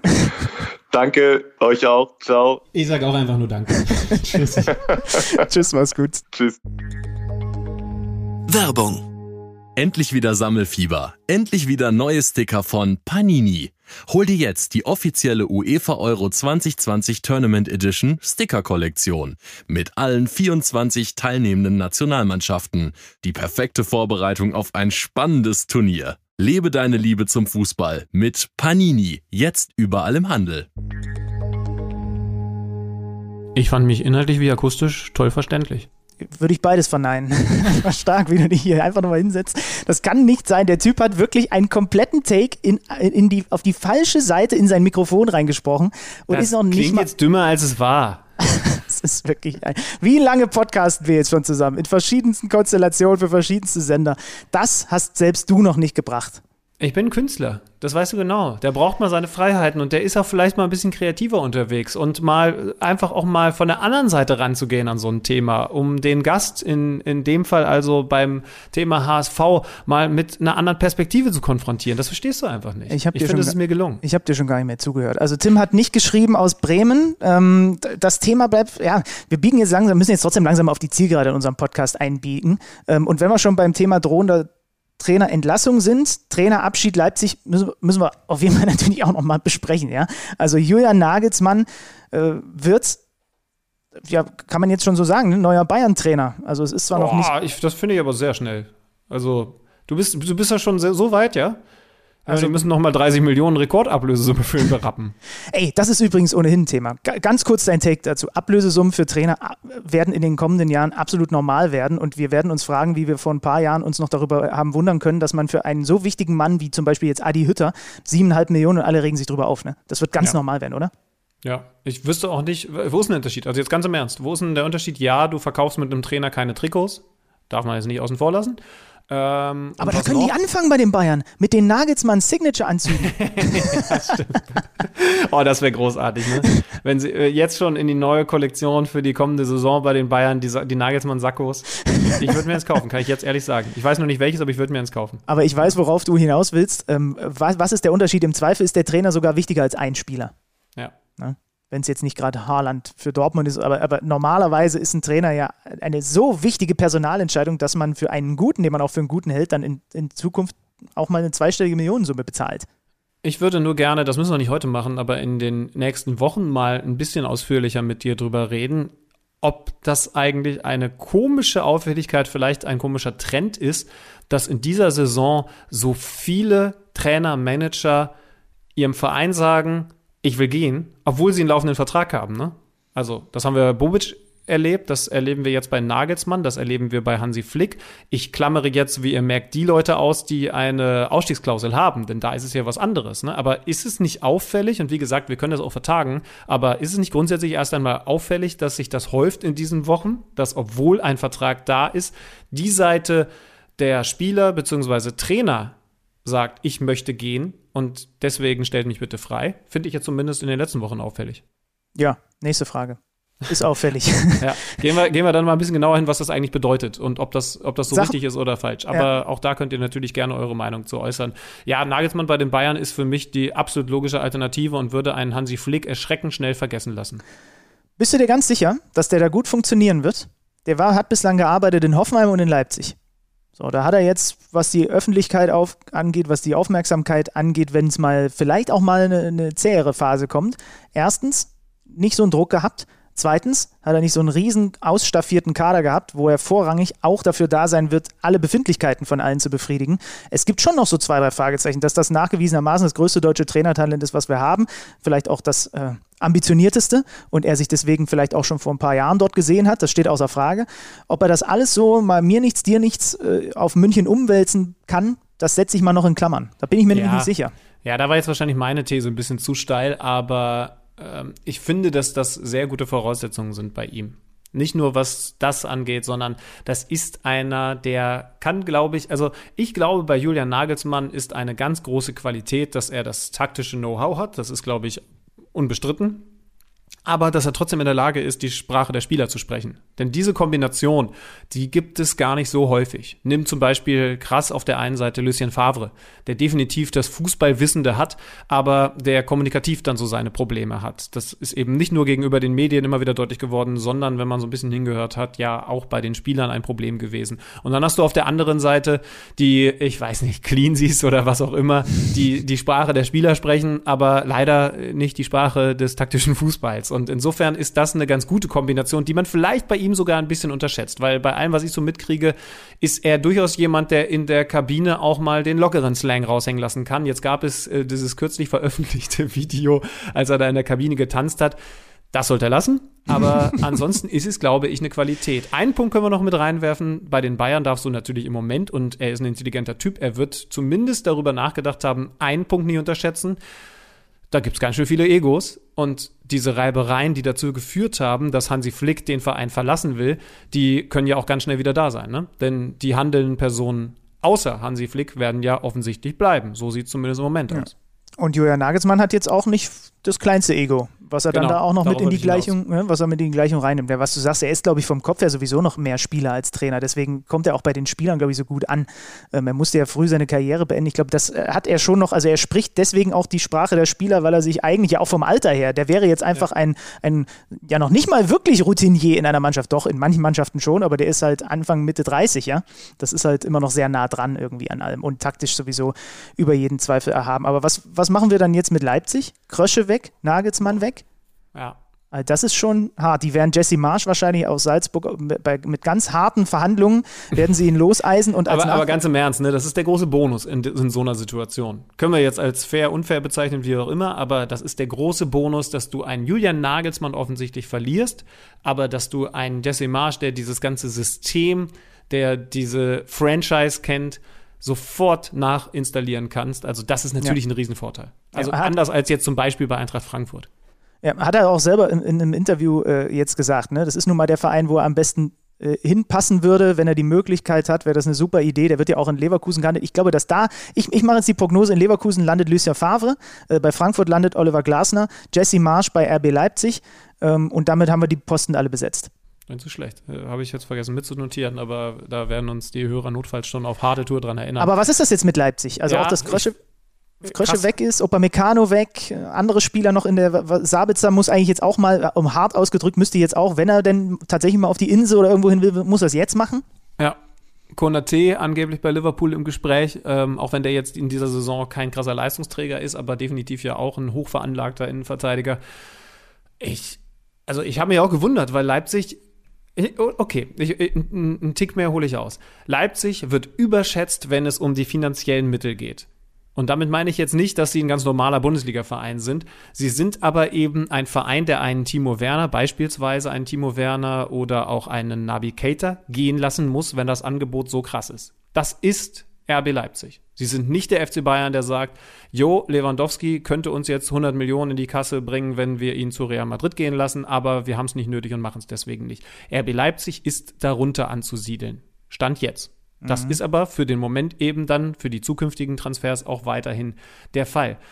Jetzt kann das also auch für die nächsten Wochen passieren. Also es ist durchaus möglich, dass für Sabitzer ein Angebot reinkommt, einen der besten Bundesligaspieler auch in dieser Saison, dass Leipzig sagen muss, nein, aus wirtschaftlicher Perspektive müssen wir diesen Wechsel stattfinden lassen. Und dann hast du Leistungsträger verloren, dann hast du Trainer und Sportdirektor ist der offizielle Titel von Markus Krösch, ne? Ja. Verloren. Oder Sportvorstand, irgend sowas. Und ja, und musst, äh, das Thema hatten wir schon lange, dass wir gar nicht genau wissen, was da der Unterschied ist, aber ich glaube, es ist auch gar nicht so entscheidend, wie der Titel dann ist. Aber Fakt ist eben, das ist ein Strippenzieher, wenn es um die Personalien geht. Das heißt also, da kommt wer Neues, sehr wahrscheinlich dann da tatsächlich komplett Neues, der diesen Kader wieder zusammenbauen muss. Und dann bin ich verdammt gespannt, denn es ist ja nicht nur ein Kader, der Leistungsträger verlieren wird, mit Upamecano schon in Stein gemeißelt, vielleicht mit Sabitzer, vielleicht dazu noch ein Konate, sondern der ja auch Schwachstellen hat, die du wegbügeln musst. Also die Baustelle vorne drin mit dem fehlenden Knipser, die haben wir hier oft genug besprochen. Das heißt also, auch wenn ein Krösche da bleiben sollte, da geblieben wäre, jetzt müssen wir ja mittlerweile so sprechen, hätte der eine ganze Menge zu tun gehabt in diesem Sommer. In diesem Corona-Sommer, wo die Transfers immer noch nicht so leicht fallen, auch für ein RB Leipzig nicht. Das heißt also, es kann passieren, dass RB Leipzig durch diese Konstellation völlig unerwartet, denn vor der Saison sind wir doch noch ganz anders rangegangen, runterrutscht auf Position 5, 6 in der Liga. Oder würde es mir widersprechen? Mm, nö, das ist. Hat eigentlich Ralf Rangnick sein Interesse schon hinterlegt? Und sich muss er nicht, glaube ich, muss er nicht. er hat den kurzen Draht. Ich weiß nur nicht, wie der und Oliver Minzlaff auseinandergegangen sind, um ehrlich zu sein. Nee, ganz, ganz viele Unwägbarkeiten. Ganz, ganz klar. Also, wenn du so viel verlierst erstmal von der Führung und dann auch noch ein Upamecano und wen auch immer, ganz, ganz viele Unwägbarkeiten. Also ist überhaupt nicht in Stein gemeißelt, dass die nächste Saison, gerade natürlich dann auch noch, wenn sie ja auch noch Champions League spielen und so, in wieder einer anstrengenden Saison, dass sie dann nicht eher ein, wie du sagst, so ein Europa League-Team werden. Ne? Was ist denn das heute für ein Tag? Der Gründer von Spotify hat offiziell Interesse angemeldet, Arsenal zu kaufen und sich, äh, und sich Unterstützung von Thierry Henry, Patrick Vieira und Dennis Bergkamp ins Boot geholt. Was ist das heute für ein Tag, sage ich dir? Es ist alles nicht mehr ganz normal. Ja. Nur in Bremen scheint sich nichts mehr zu tun, ne? Nee, wir müssen also, da jetzt also ey, irgendwann müssen wir ja mal Schluss machen. Die ja. letzte Meldung, die ich gehört habe, ist, dass Ailton Thomas Schaf warnt vor einer potenziellen Trainerrückkehr. Und ich finde, wenn Ailton eine Warnung ausspricht, dann sollte man die ernst nehmen. Sollen wir über das Spiel mal sprechen? Also ich meine, das ist nun mal mit das akuteste Thema. Bremen verliert 1 zu 3 beim FC Union Berlin. Das war eine phasenweise grauenhafte erste Halbzeit. 3 zu 2 Torschüsse, insgesamt ein Schuss aufs Tor. Es lag vor allem daran, dass Bremen hinten drin stand und Union ja irgendwie mit dem bisschen mehr Ballbesitz auch nicht viel anfangen konnte und dann war das eine ganz furchtbare erste Halbzeit. Und dann zack, zack, Dreimal Poyanpalo, zweiter Hattrick in seiner Bundesliga-Karriere. Das ist übrigens das erste Mal ein Spiel gewesen, den Fakt finde ich super, dass der als Startelf-Spieler getroffen hat in der Fußball-Bundesliga. Überleg mal, wie lange der da jetzt schon ist. Und die Gegentore sind aus Werder-Sicht. Oh. 0-1 nach Standard, da ist ein bisschen Pech dabei, dass der Ball dann da so rüberprallt. 0-2 nach langen Ball- und Kopfballverlängerung. 0-3 nach eigenem Ball, nach Ballverlust. Boah. Und Also jetzt das kommt 0-3 war für mich eines der schlimmsten Gegentore der gesamten Saison. Und zwar mannschaftsübergreifend. Äh, Also man kann das Pressing von Union in dem Moment loben. Aber also das ist ein Lehrvideo, wie du gegen einen völlig überforderten Gegner, sorry, für ein, gegen einen völlig überforderten Gegner eine Pressingfalle aufbaust auf dieser Sechserposition. Also der Pass für diejenigen, die es nicht mehr vor Augen haben, von Groß auf, ich meine, Eggestein unsauber gespielt, aber selbst wenn der genau in den Fuß kommt, dann kann der da nichts mit anfangen. Und der Druck war jetzt nicht total krass, sondern sie locken ihn so ein bisschen zu genau diesem Anspiel. Ingwertsen geht dazwischen und am Ende ist es Paul Janpolova, der sein drittes Tor macht.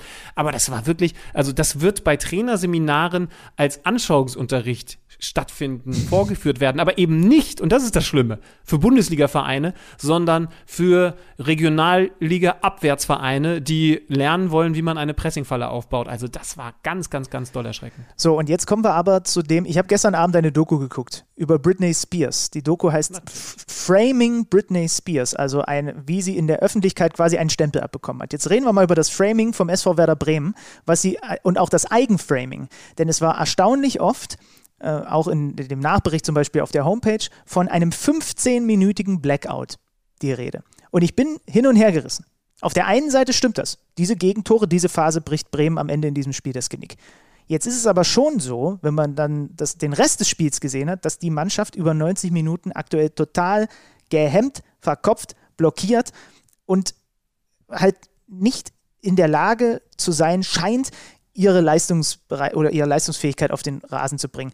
Hast, ist das nicht gefährlich? Dann, das war jetzt, glaube ich, gegen Dortmund war es auch so, in diesen Phasen dann davon zu sprechen, diese Phase hat uns wieder das, das Spiel gekostet und diese Phase unterm Strich kosten gerade die 90 Minuten Bremen die Spiele. Und natürlich gibt es dann die Phasen, wo du die Gegentore bekommst. Weißt du, was ich meine?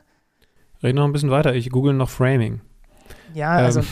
ich glaube, ich habe es ganz gut getroffen mit in der Öffentlichkeit halt den Stempel abbekommen oder sich, sich selber quasi eine bestimmte Bezeichnung oder Beschreibung. Ja, total gefährlich. Bekommen. Du, äh, also da ja offensichtlich nichts mehr passiert an der Weser, was überhaupt nicht bedeuten äh, muss, dass Florian Kofeld dann in den nächsten 24 Stunden noch Trainer vom SV Werder Bremen ist. Ich gehe noch einen Schritt weiter und sage, dass es ein Fehler wäre, Florian Kofeld zu verlassen. Es sieht ja immer mal immer Zu entlassen. Äh, zu entlassen. Was habe ich gesagt? Überlassen? Verlassen. Dem Schicksal zu, zu überlassen. Äh, Na, es ist ja ein bisschen wie eine, ist ja ein bisschen wie eine, wie eine Beziehung. wir haben doch auch, äh, wir haben doch auch dazu noch eine These, ne? Finde ich die jetzt auf die Schnelle zum Thema Bremen? Zum Thema Bremen haben wir auch noch eine These. Mhm. Die habe ich nicht gesehen. Die musst du dann im Zweifel Benny gesehen Born schreibt bei Twitter, Baumann ist Werders wahres Übel, weil er kein Geld zur Verfügung hat, um sein Team zu verstärken, die Bremer Spieler überschätzt und für die vorhandenen Verkaufskandidaten nicht viel Geld einnimmt. Benny Born sagt also sehr klar, es ist nicht Kofeld, es ist der Baumann. Naja, Moment einmal. Also er kann ja nichts dafür, dass sie kein Geld zur Verfügung haben. Worüber man, finde ich, schon streiten kann, ist, dass Teams, die definitiv nicht weniger Geld oder nicht mehr Geld zur Verfügung haben, offensichtlich kreativere Lösungen finden, um bessere Spieler zu verpflichten, die dann besser funktionieren, nenne ich es mal hart.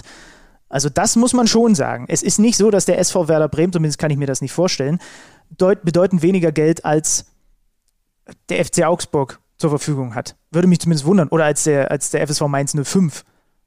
Oder als der SC die Frage ist halt, was sie dann damit machen wollen. Lass uns doch Tim nochmal anrufen. Also äh, Ja, entweder komm. er hat uns jetzt zu vermelden, was es da von der Trainerbank Neues gibt, oder er kann zumindest auch dazu eine Einschätzung abgeben. Da ist ja Verlass auf. Ja. Komm, ich, ich funk nochmal durch.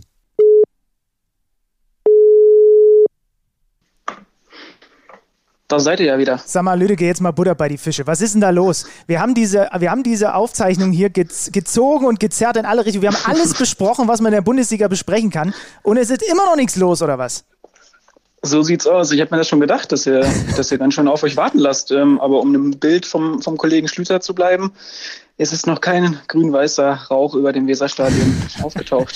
Weißt du, was wir da jetzt einfach mit Tut dir mir leid. machen? Weißt du, was wir da jetzt einfach machen? Du kannst ja nichts dafür. Du sollst ihn ja nicht entlassen oder sagen, dass er drin bleibt. Das ist ja nicht dein Job. Du kannst ja nur berichten über das, was es zu berichten gibt. Aber wir haben gerade ein Thema aufgemacht gehabt zum SV Werder Bremen und da es ja jetzt ein bisschen schwierig ist für uns alle, äh, nicht wissend, bleibt Kofeld oder geht er, da brauchen wir auch nicht über irgendwelche Nachfolger, Thomas Schaff, was weiß ich. Wir haben gerade über die Rolle von Frank Baumann beim SV Werder Bremen gesprochen. Und wir würden dich dazu gerne mal einfach mit reinholen, weil äh, wir haben eine These eines Hörers mit reingenommen, der gesagt hat, das Problem bei Werder ist nicht der Trainer, sondern der im Endeffekt, der die Mannschaft zusammenstellt und für Verkaufskandidaten nicht genug Geld einnimmt. Ähm, und haben da gerade so ein bisschen angefangen, darüber zu diskutieren. Ähm, wie, wie schätzt du das denn ein? Du bist ja viel näher dran. Äh, man kann ja erstmal prinzipiell Frank Baumann nicht vorwerfen, dass der SV Werder Bremen kein oder wenig Geld hat. Kein Geld haben sie nicht, sie sind immer noch ein Bundesligist, aber sie haben wenig Geld. Ähm, ist, ist der Eindruck, den ich habe, und den offensichtlich dieser Hörer auch hat, dass dann aus dem, was sie haben, sie aber im Verhältnis zu anderen Teams, die genauso viel oder weniger ligaweit haben, sie irgendwie dann jetzt gerade, was Kaderergänzung angeht, zu wenig rauspressen? Zu dem Entschluss muss man kommen, wenn man auf die Tabelle guckt und wenn man sieht, was, was in Stuttgart möglich ist, was äh, an anderen Standorten möglich ist, wo, glaube ich, die Mittel äh, ähnlich sind. Ähm, er hat jetzt gestern nochmal gesagt, um auf das Thema ähm, ja, mal einzugehen, ähm, dass man den Kader vor der Saison verstärken wollte, aber dass es einfach nicht möglich war. Also das ist die Realität, hat er gesagt, und wir stehen gerade in der Tabelle da, ähm, wo die wirtschaftlichen Möglichkeiten ähm, von uns sind. Und er hat dann auch noch so ein bisschen, bisschen erzählt, ähm, dass man eigentlich hätte Spieler bekommen können, also quasi fast ablösefrei, also fast geschenkt, äh, deren Gehalt man gar nicht zahlen konnte im Sommer. Und das lässt dann natürlich äh, schon tief blicken, inwiefern ihm da die Hände gebunden sind. Ähm, andererseits muss man natürlich auch äh, erwähnen, dass ähm, sofern Werder jetzt die Klasse hält, nach der Saison eine Kaufpflicht ähm, greift für Davy Selke im zweistelligen Millionenbereich, also so zwischen, weiß nicht, 12 bis maximal 15 Millionen. Und dann, ähm, ja, guckt man mal, was man mit dem, mit dem Geld sonst doch so hätte anstellen können. Also ist jetzt natürlich noch eine andere Zeit. Es war vor Corona. Ähm, und dann stellt sich die Frage, die du gestellt hast, äh, zu Recht. Aber heißt dann, dass es dem SV Werder Bremen finanziell vielleicht sogar noch schlechter geht, als viel in der Öffentlichkeit gedacht wird? wenn er sagt, wir waren da gar nicht in der Lage, was zu verpflichten. Also mhm. selbst, das ist ja wirklich eine krasse Aussage, die kannte ja. ich noch gar nicht. Ablösefreie Spieler, weil wir das Gehalt nicht zahlen konnten. Also wenn wir drumherum auf Vereine wie Augsburg zum Beispiel äh, schauen, das ist, glaube ich, ein ganz gutes Beispiel, die so Leute wie Strobel geholt haben. Ich möchte ja. mal meinen, auch wenn Augsburg ebenfalls eine schwache Saison spielt, aber das sind ja Jungs, die hätten Werder jetzt gut getan. Auf jeden Fall, wenn du Strobel nimmst, seine Position, ähm, da war jetzt vor der Saison ein großes Loch, ist da entstanden durch den Abgang von Davy Klaassen im zentralen Mittelfeld. Und das konnte nicht gestopft werden. Und jetzt äh, gegen Union Berlin ist Philipp Bargfrede zu seinem ersten Einsatz gekommen. Der hat ja eigentlich gar keinen Vertrag mehr bekommen nach der vergangenen Saison und ähm, hat dann im Herbst noch einen Kontrakt doch noch bekommen für das U23-Team ähm, und wurde jetzt zurückgeholt. Dann kannst du dir, daran sieht man halt, wie groß die Not wirklich ist. Ne? Und ähm, der eigentliche Vertreter oder einer, der da spielen könnte auf der Position, Patrick Erras, der hat es, glaube ich, auf äh, ein bisschen mehr als 20 Minuten in dieser Bundesliga-Saison gebracht. Und ähm, ja, das ist dann natürlich auch auf die Kaderplanung von Frank Baumann zurückzuführen. Aber dann ist doch unterm Strich jetzt, jetzt wird diskutiert darüber, ob der Kofeld bleibt oder man da nochmal einen neuen Impuls setzt. Aber dann hat er doch am Ende, also dann performt doch der Kader und die Qualität des Kaders, klar, er hat sie jetzt nicht dazu gebracht, über zu performen. Aber mhm. sie stehen dann offensichtlich da, wo sie von der Qualität, haben wir auch in den letzten Wochen immer mal wieder gesprochen, einfach hingehören. Oder nicht? Ja, also wie gesagt, er sagt das ja selbst so. Von daher ist dem nicht zu widersprechen und nochmal auf diese finanziellen ähm, Bedingungen ein, darauf einzugehen. Also bis zu 40 Millionen ähm, Minus haben die jetzt durch die Corona-Pandemie, also Mindereinnahmen. Das ist natürlich schon ein ganz schönes Brett und die haben den Kredit schon aufgenommen. Die haben jetzt vor kurzem eine Mittelstandsanleihe auf den Markt gebracht. Ähm, da sieht man wirklich, äh, wie, wie kritisch es um den Verein steht. Und man kann sich auch ausdenken, was einen Abstieg dann bedeuten würde. Jetzt muss ich doch noch einmal so ein bisschen nostradamisieren. ist es, also für wie wahrscheinlich hältst du es? Ich weiß, es ist jetzt gemein, weil äh, vielleicht laden wir diese Folge in zwei Stunden hoch und dann ist es alles schon Realität. Aber für wie wahrscheinlich hältst du es, dass Kofeld heute noch entlassen wird oder in den nächsten 24 Stunden und Thomas Schaf dann tatsächlich, zumindest interimsmäßig, übernimmt?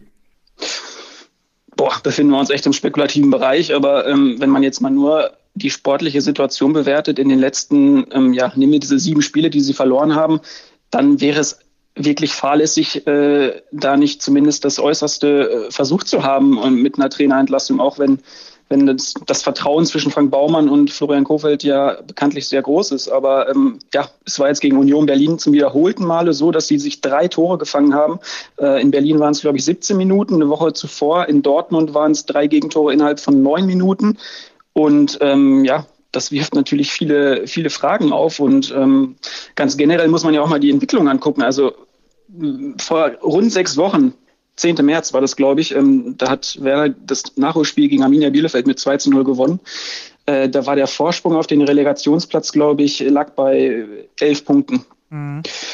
Man sieht, wo er jetzt äh, steht oder wie, dass er quasi geschmolzen ist. Und ähm, ja, man hat da quasi noch nicht die Rettung ausgerufen, aber es ging so ein bisschen darum, ähm, ja, jetzt könnten wir uns auch, auch mal von unserer Mauertaktik, die ja in dieser Saison schon für den einen oder anderen Punkt ähm, gesorgt hat, was eigentlich nicht gut ist, aber ähm, da wollte man sich so ein bisschen weiterentwickeln. Das hat natürlich auch absolut nicht geklappt äh, in den Spielen danach, wie jetzt diese Niederlagenserie belegt, auch wenn da ähm, zugegebenermaßen Top-Teams dabei waren, wie Bayern, Leverkusen, ähm, Wolfsburg, Leipzig. Ähm, aber ja, grundsätzlich ist das, glaube ich, einfach zu wenig. Immerhin, ähm, ja, ich meine, das ist jetzt ein bisschen gemein, weil wir jetzt natürlich spekulieren und du redest hier unter anderem mit dem Typen, der zum Ende der Hinrunde gesagt hat, für Mainz ist die Zukunft noch düsterer als für Schalke. Ähm, Glückwunsch an mich selber zu dieser Aussage, aber ähm, immerhin stünde ja mit Thomas Schaf, das wollte ich sagen, ein Nachfolger bereit, äh, vielleicht so ein bisschen in Funkelmanier, der zumindest Hoffnung machen würde. Es hätte ja fast schon wieder ein bisschen was Romantisches bei all dem unromantischen Mist, der bei so einer Trainerentlassung natürlich immer mit dabei ist. Ja, und es hätte diese verrückte Nummer mit, äh, mit 99, ne, wo Schaf damals mhm. von Magath übernommen hat ich glaube auch nach dem 31. Spieltag, äh, akute Abstiegsgefahr, schafft den Klassenerhalt und holt sogar noch den Pokal. Denn wir dürfen nicht vergessen, die Bremer spielen jetzt am Freitag. Normalerweise wäre man geneigt zu sagen, das Spiel der Saison, Pokal-Halbfinale. Aber jetzt muss man ja sagen, sind die Spiele danach, um irgendwie die Relegation zu vermeiden, die Spiele der Saison. Also das hätte sogar noch mal diese geschichtliche Note, dass sich eventuell da was wiederholt. Ähm, kurios, kurios. Ja, ich glaube, ein Spiel mehr hatte er. Ich glaube, er hatte vier noch zum Saisonende mhm. hinaus, aber drei Siege, eine Niederlage, aber ja. Ja, aber man muss ihn ja neu fordern. Ne? Also. Ja. Auch der Schaf muss sich ja als Feuerwehrmann ein bisschen steigern. Ach Mensch, äh, ja, danke, dass wir dich heute quasi komplett penetrieren durften, auch wenn am Ende nichts dabei rausgekommen ist. Wenn noch äh, grün-weißer Rauch zu sehen ist, dann melde dich gerne noch, aber ja, ähm, ach, es sieht nicht gut aus an der Weser. So viel können wir, glaube ich, allgemein festhalten. Tim, danke dir. Gerne. Bis zum nächsten Mal. Bis dann. Liebe Grüße. Ciao, ciao. Ciao. Man ist ein bisschen langsamer an der Weser. Oder aber man rafft sich gerade wieder zusammen. Ne? Es geht tatsächlich noch in beide Richtungen, theoretisch. Wir haben alles versucht, das hier noch mit reinzubekommen, weil sie uns so oft in dieser Saison alle schon in die Parade gefahren sind mit irgendwelchen Nachrichten, die gerade als unsere Folge hochgeladen war, rauskamen. Es hat nicht sollen sein, was ja irgendwie auch schön ist, weil dann hat offensichtlich aktuell äh, Florian Kofeld noch einen Job. Und das soll man bei all dem, bei all dem Scherzen und so weiter ja auch nicht vergessen. Da geht es halt auch darum, dass jemand einen Job bei einem Verein verliert, im Zweifel, der ihm sehr viel bedeutet. Ähm, ja, es war, also ich glaube, so eine wilde Folge wie heute hatten wir noch nie. Das muss man mal ganz ehrlich sagen. Nee, aber irgendwie auch mal spannend, ja. Also fing an mit äh, falsch rum ins Mikro reden und hört also auf mit der Nachricht, dass es aus Bremen dann doch noch nichts Neues gibt. Gast und wir haben das eben. Ja, ja, wir haben es noch ein bisschen anders gemacht. Danke für eure zahlreichen Thesen. Wir hatten da auch große Lust drauf, mal so ein bisschen zu schauen, was denn eigentlich so eure Meinungen zu dem ganzen Bums sind. Denn normalerweise hauen wir hier einfach mit unseren Meinungen um uns. Äh, schön, dass wir das mal so ein bisschen kombinieren konnten. Ja, und ganz äh, sicher werden wir dann am kommenden Montag auch wieder einen Gast haben. Wie gesagt, da ist dann zwar kein Bundesligaspieltag gewesen, aber erstens Pokal und außerdem, Benny, Montag ist auch noch ein Nachholspiel, ne? Montagabend ist, nach, ist das Spiel Mainz gegen Hertha, wenn mich nicht alles täuscht. Ja, siehst du genau, wohl. Also ja. haben wir dann auch noch was ganz frisch zu analysieren. Das heißt also, ich würde vorschlagen, wir kommen dann abends raus, dass wir das Spiel auf jeden Fall noch mit besprechen können. Ja, würde ich auch sagen. Wird also eine späte Folge. Ja, hier ist es auch wieder eine lange Folge geworden, aber meine Güte, so kennt ihr das mittlerweile von uns. Das war's für diesen Montag und äh, ich glaube, dabei belassen wir es, ne? Ich würde noch eine These hinten raus so in den, in den Äther schicken vom lieben Kollegen auf Twitter, Antiquack heißt er. Und diese These, die diskutieren wir jetzt einfach nicht, aber die finden wir beide so interessant, das würde sonst jetzt wieder eine Viertelstunde dauern, dass ich sie euch nochmal mit an die Hand gebe. Zitat: Wir haben ewig über die Rolle und Wichtigkeit eines zentralen Stürmers geredet. Leipzigs Mangel etc. Antiquak hat offensichtlich mit uns auch schon geredet, wusste ich gar nicht. Aber dadurch, dass so viele bei Man City abgucken, kommt gerade der Zehner in moderner Form zurück. Stichwort zweite Spieleröffnung nach diagonaler langer erster Eröffnung über den Außenverteidiger. So, da könnt ihr jetzt nochmal in Ruhe drüber nachdenken. Habt eine ganze Woche Zeit und dann sind wir wieder zurück. Bis dahin, KMD ist draußen. Tschüss. Tschüssi. Kicker meets the Zone, der Fußball-Podcast. Präsentiert von Tipico Sportwetten mit Alex Schlüter und Benny Zander.